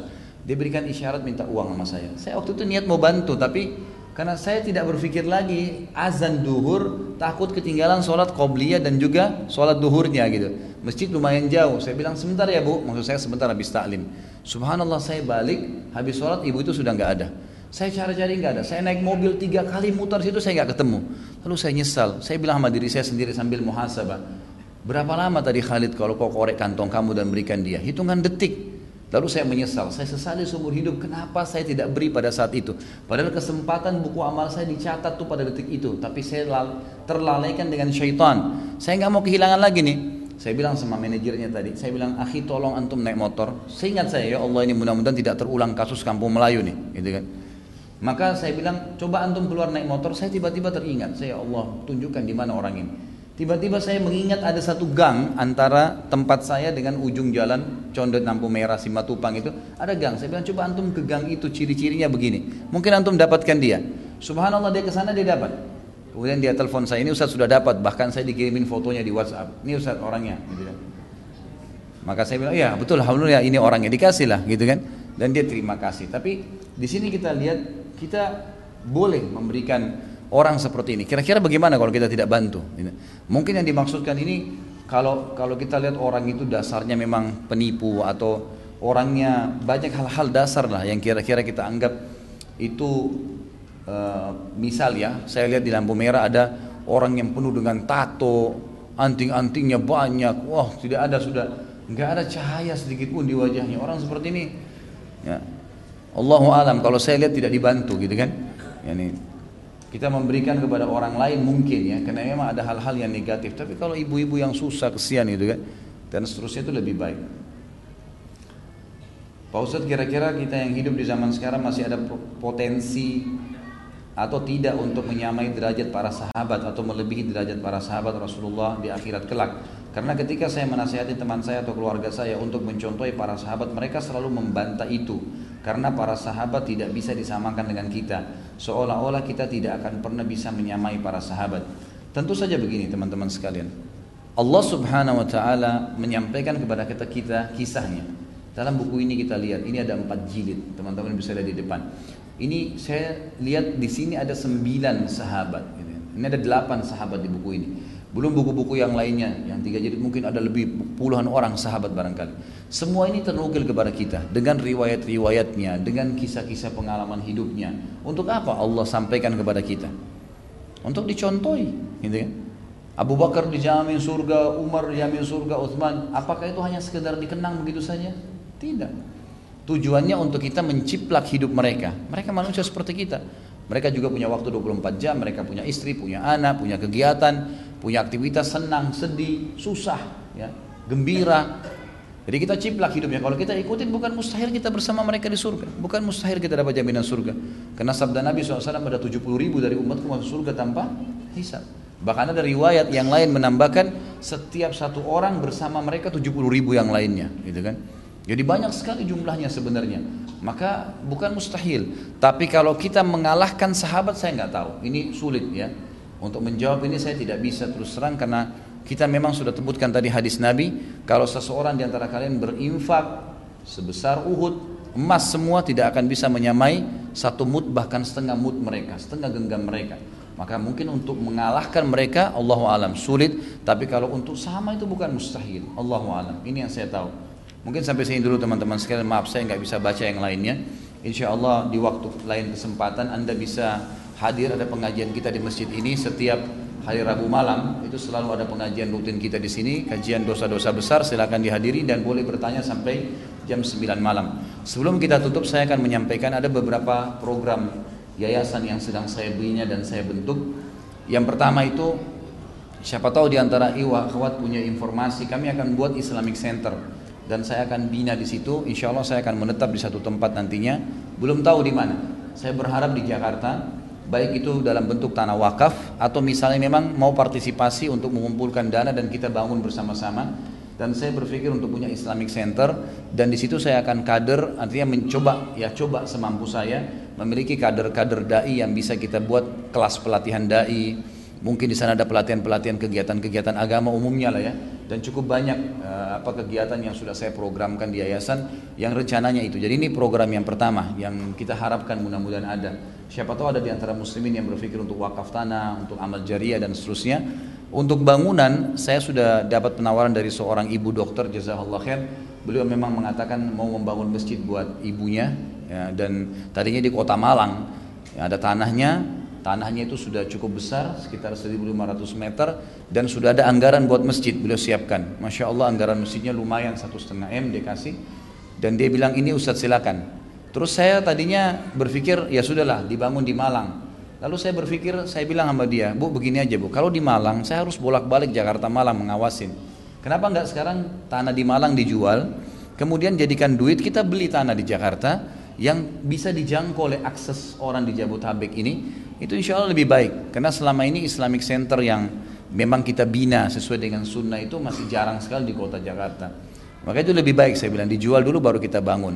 Dia alhamdulillah setuju. Lagi sekarang tanah di Malang itu akan dijual dulu, kemudian akan digabungkan dana. Dan ini bisa teman-teman bergabung, atau misalnya ada yang mau wakafin tanah juga bisa. Program yang lain adalah Kami sekarang lagi memberdayakan da'i-da'i, memaksimalkan keadaan da'i. Perlu teman-teman tahu, ini bukan karena saya da'i ya. Sedekah itu kata para ulama, yang paling afdal adalah diberikan kepada diri sendiri dan orang tua serta yang diwajibkan, istri dan anak. Datang setelah itu, setelah orang tua, istri dan anak, adalah sedekah kepada para ulama. Karena ulama-ulama ini adalah pewaris para nabi, gitu kan? Jadi mereka kalau dimakmurkan maka akan makmur keadaan masyarakat ini. Karena kata ulama, kalau seorang alim itu makmur maka akan makmur yang lainnya. Datang setelah alim adalah di sini alim, dai-dai semuanya ada. Datang setelah mereka para mujahid. Datang setelahnya fakir miskin secara umum. Kenapa orang alim lebih didahulukan daripada mujahid? Kata ulama, karena seorang alim bisa motivasi seribu mujahid. Kenapa didahulukan dari fakir miskin? Karena satu orang alim bisa membuat sabar seribu orang miskin. Di sini bukan berarti ya mereka itu tidak boleh bersedekah. Seorang alim harus lebih dulu menjadi contoh. Tapi kita berbicara dai-dai kita memang yang tidak punya kemampuan. Maka di yayasan saya buatkan program, adanya pengadaan motor buat dai, adanya eh, apa namanya eh, tunjangan bulanan. Ada beberapa dai-dai yang masya Allah dakwanya luar biasa, tapi kehidupannya memang masih susah gitu. Maka saya buat tunjangan-tunjangan, ada tiga juta per bulan, ada lima juta per bulan. Nanti semua kebutuhannya di, di, di istilahnya dipenuhi, berasnya, gulahnya, listriknya, semua kita tanggungin gitu. Dan itu insya Allah ada pahalanya, karena satu orang dia itu sudah cukup kita panen pahala sekian banyak umat yang didakwahinya gitu kan. Tentu juga dai-dai ini disortir, dipilih ya. Kemudian juga termasuk berhubungan dengan dai ada pengadaan laptop, ada pengadaan perpustakaan dai gitu kan, ada uh, pengadaan pembiayaan untuk anak-anaknya dan seterusnya ya. Kemudian ada kegiatan sosial seperti pembuatan sumur ya, penggalian sumur di beberapa daerah, kemudian penebaran buku-buku agama Islam, penyebaran uh, busana muslim dan muslimah ya secara gratis. Ini semua kita lakukan. Dan ada penerimaan alokasi zakat mal gitu kan, itu kita alokasikan kepada orang-orang yang berhak. Dan uh, terakhir itu kemarin saya sempat menanyakan fatwa karena ada seseorang jemaah yang datang kepada saya mengatakan, Ustaz, saya punya bunga bank yang saya tidak tahu harus apakan, apakah saya tinggalkan di bank atau saya ambil. Maka saya bilang, saya tanyakan fatwanya dulu, saya coba pastikan beberapa artikel, saya coba kumpulkan data-datanya, saya teleponkan langsung ke Madinah ke beberapa masyaikh. Ternyata bunga bank itu boleh ditarik, bank konvensional, tapi hukumnya kembali kepada hukum umum, tidak ada yang punya harta itu. Jadi kembali kepada haknya Allah subhanahu wa ta'ala. Dan boleh dialokasikan bukan untuk kebutuhan pribadi, tapi untuk kegiatan sosial. Seperti perbaikan jalan, jembatan, kemudian paving blok jalan, kemudian got, dan seterusnya. Ini semua dibolehkan. Maka saya buka akhirnya di program yayasan pengalokasian e, bunga bank itu. Tujuannya untuk kegiatan tadi. Karena umumnya fatwa ulama yang saya temukan, kalau seandainya dikhawatirkan bunga bank itu, apalagi dia harus membuka di bank konvensional tadi, akan digunakan oleh orang-orang pemilik bank untuk kepentingan agama mereka, kayak bangun gereja, tempat-tempat ibadah, maka ini ya tidak dibolehkan. Kalau dia tahu jelas dipakai untuk itu, maka ditarik dan dilemparkan ke kegiatan-kegiatan sosial. Tentu bukan, dia tidak dapat pahala di sini ya. Orang yang menarik bunga bank garis bawahi tidak dapat pahala dari kegiatan sosial, karena itu bukan uang dia. Jadi ini beda, makanya sedekah secara umum, bunga bank gak ada pahalanya. Itu hukumnya kembali kepada hukum asal, hukum tidak ada pemiliknya, jadi hukum haknya Allah. Makanya kita adikan kegiatan sosial dan jangan dianggap ini berarti sudah punya banyak amal jariah. Nah ini hal-hal mendasar yang harus diketahui. Juga terakhir teman-teman sekalian, di yayasan juga saya buka untuk kurban. Kalau ada yang mau ikut partisipasi silahkan di beberapa wilayah ya, itu ada nilai-nilai tertentu tentunya, yang umumnya mungkin sudah orang-orang tahu, uh, kambing dan sapi, tapi ini saya tidak sebutkan nilainya karena dalam masjid. Tapi itu insya Allah kalau ada yang berminat bisa tanya saya nantinya, kita akan adakan itu insya Allah. Dan yang terakhir ada program umroh untuk para penghafal Al-Quran. Ini juga insya Allah akan kita alokasikan e, dana umrohnya setelah haji nanti, dan para penghafal Al-Quran kita gilir untuk bisa e, umroh. Allahu a'lam. Mungkin begitu. Mudah-mudahan apa yang kita bahas bermanfaat, dan mohon maaf kalau ada yang belum sempat saya jawab ya pertanyaannya. Semoga sekali lagi semua apa yang sudah kita lakukan terdahulu kalau salah diampuni, diganti pahala oleh Allah, semua yang kita kerjakan dari kebaikan diterima, dan juga yang belum kita kerjakan sudah diterima, dan juga seluruh muslimin yang sakit disembuhkan, yang punya utang dilunasi utangnya, kemudian belum dapat hidayah diberikan hidayah, yang sudah dapat hidayah dimudahkan untuk mengamalkan. Dan tidak henti-hentinya kita berdoa agar saudara kita di Palestina, di Syria, di Yaman, di Irak, di Myanmar, dimanapun mereka berada diberikan kemenangan, keikhlasan, dan juga Allah muliakan Islam di tangan-tangan mereka, serta Allah partisipasikan kita dengan pahala, baik dengan e, doa kita, dengan harta, dan juga dengan jiwa kita. Dan semoga Allah dengan kemahamurahannya yang sedang melihat kita, malaikatnya sedang menghadiri majelis yang mulia ini, menyatukan kita semua di surga firdausnya tanpa hisab, sebagaimana ia satukan kita di majelis ilmu yang mulia ini. Kalau benar dari Allah, kalau salah dari saya mohon dimaafkan. Subhanakallahumma bihamdika, asyhadu an la ilaha illallah, astaghfirullah wa atubu ilaih. Wassalamualaikum warahmatullahi wabarakatuh.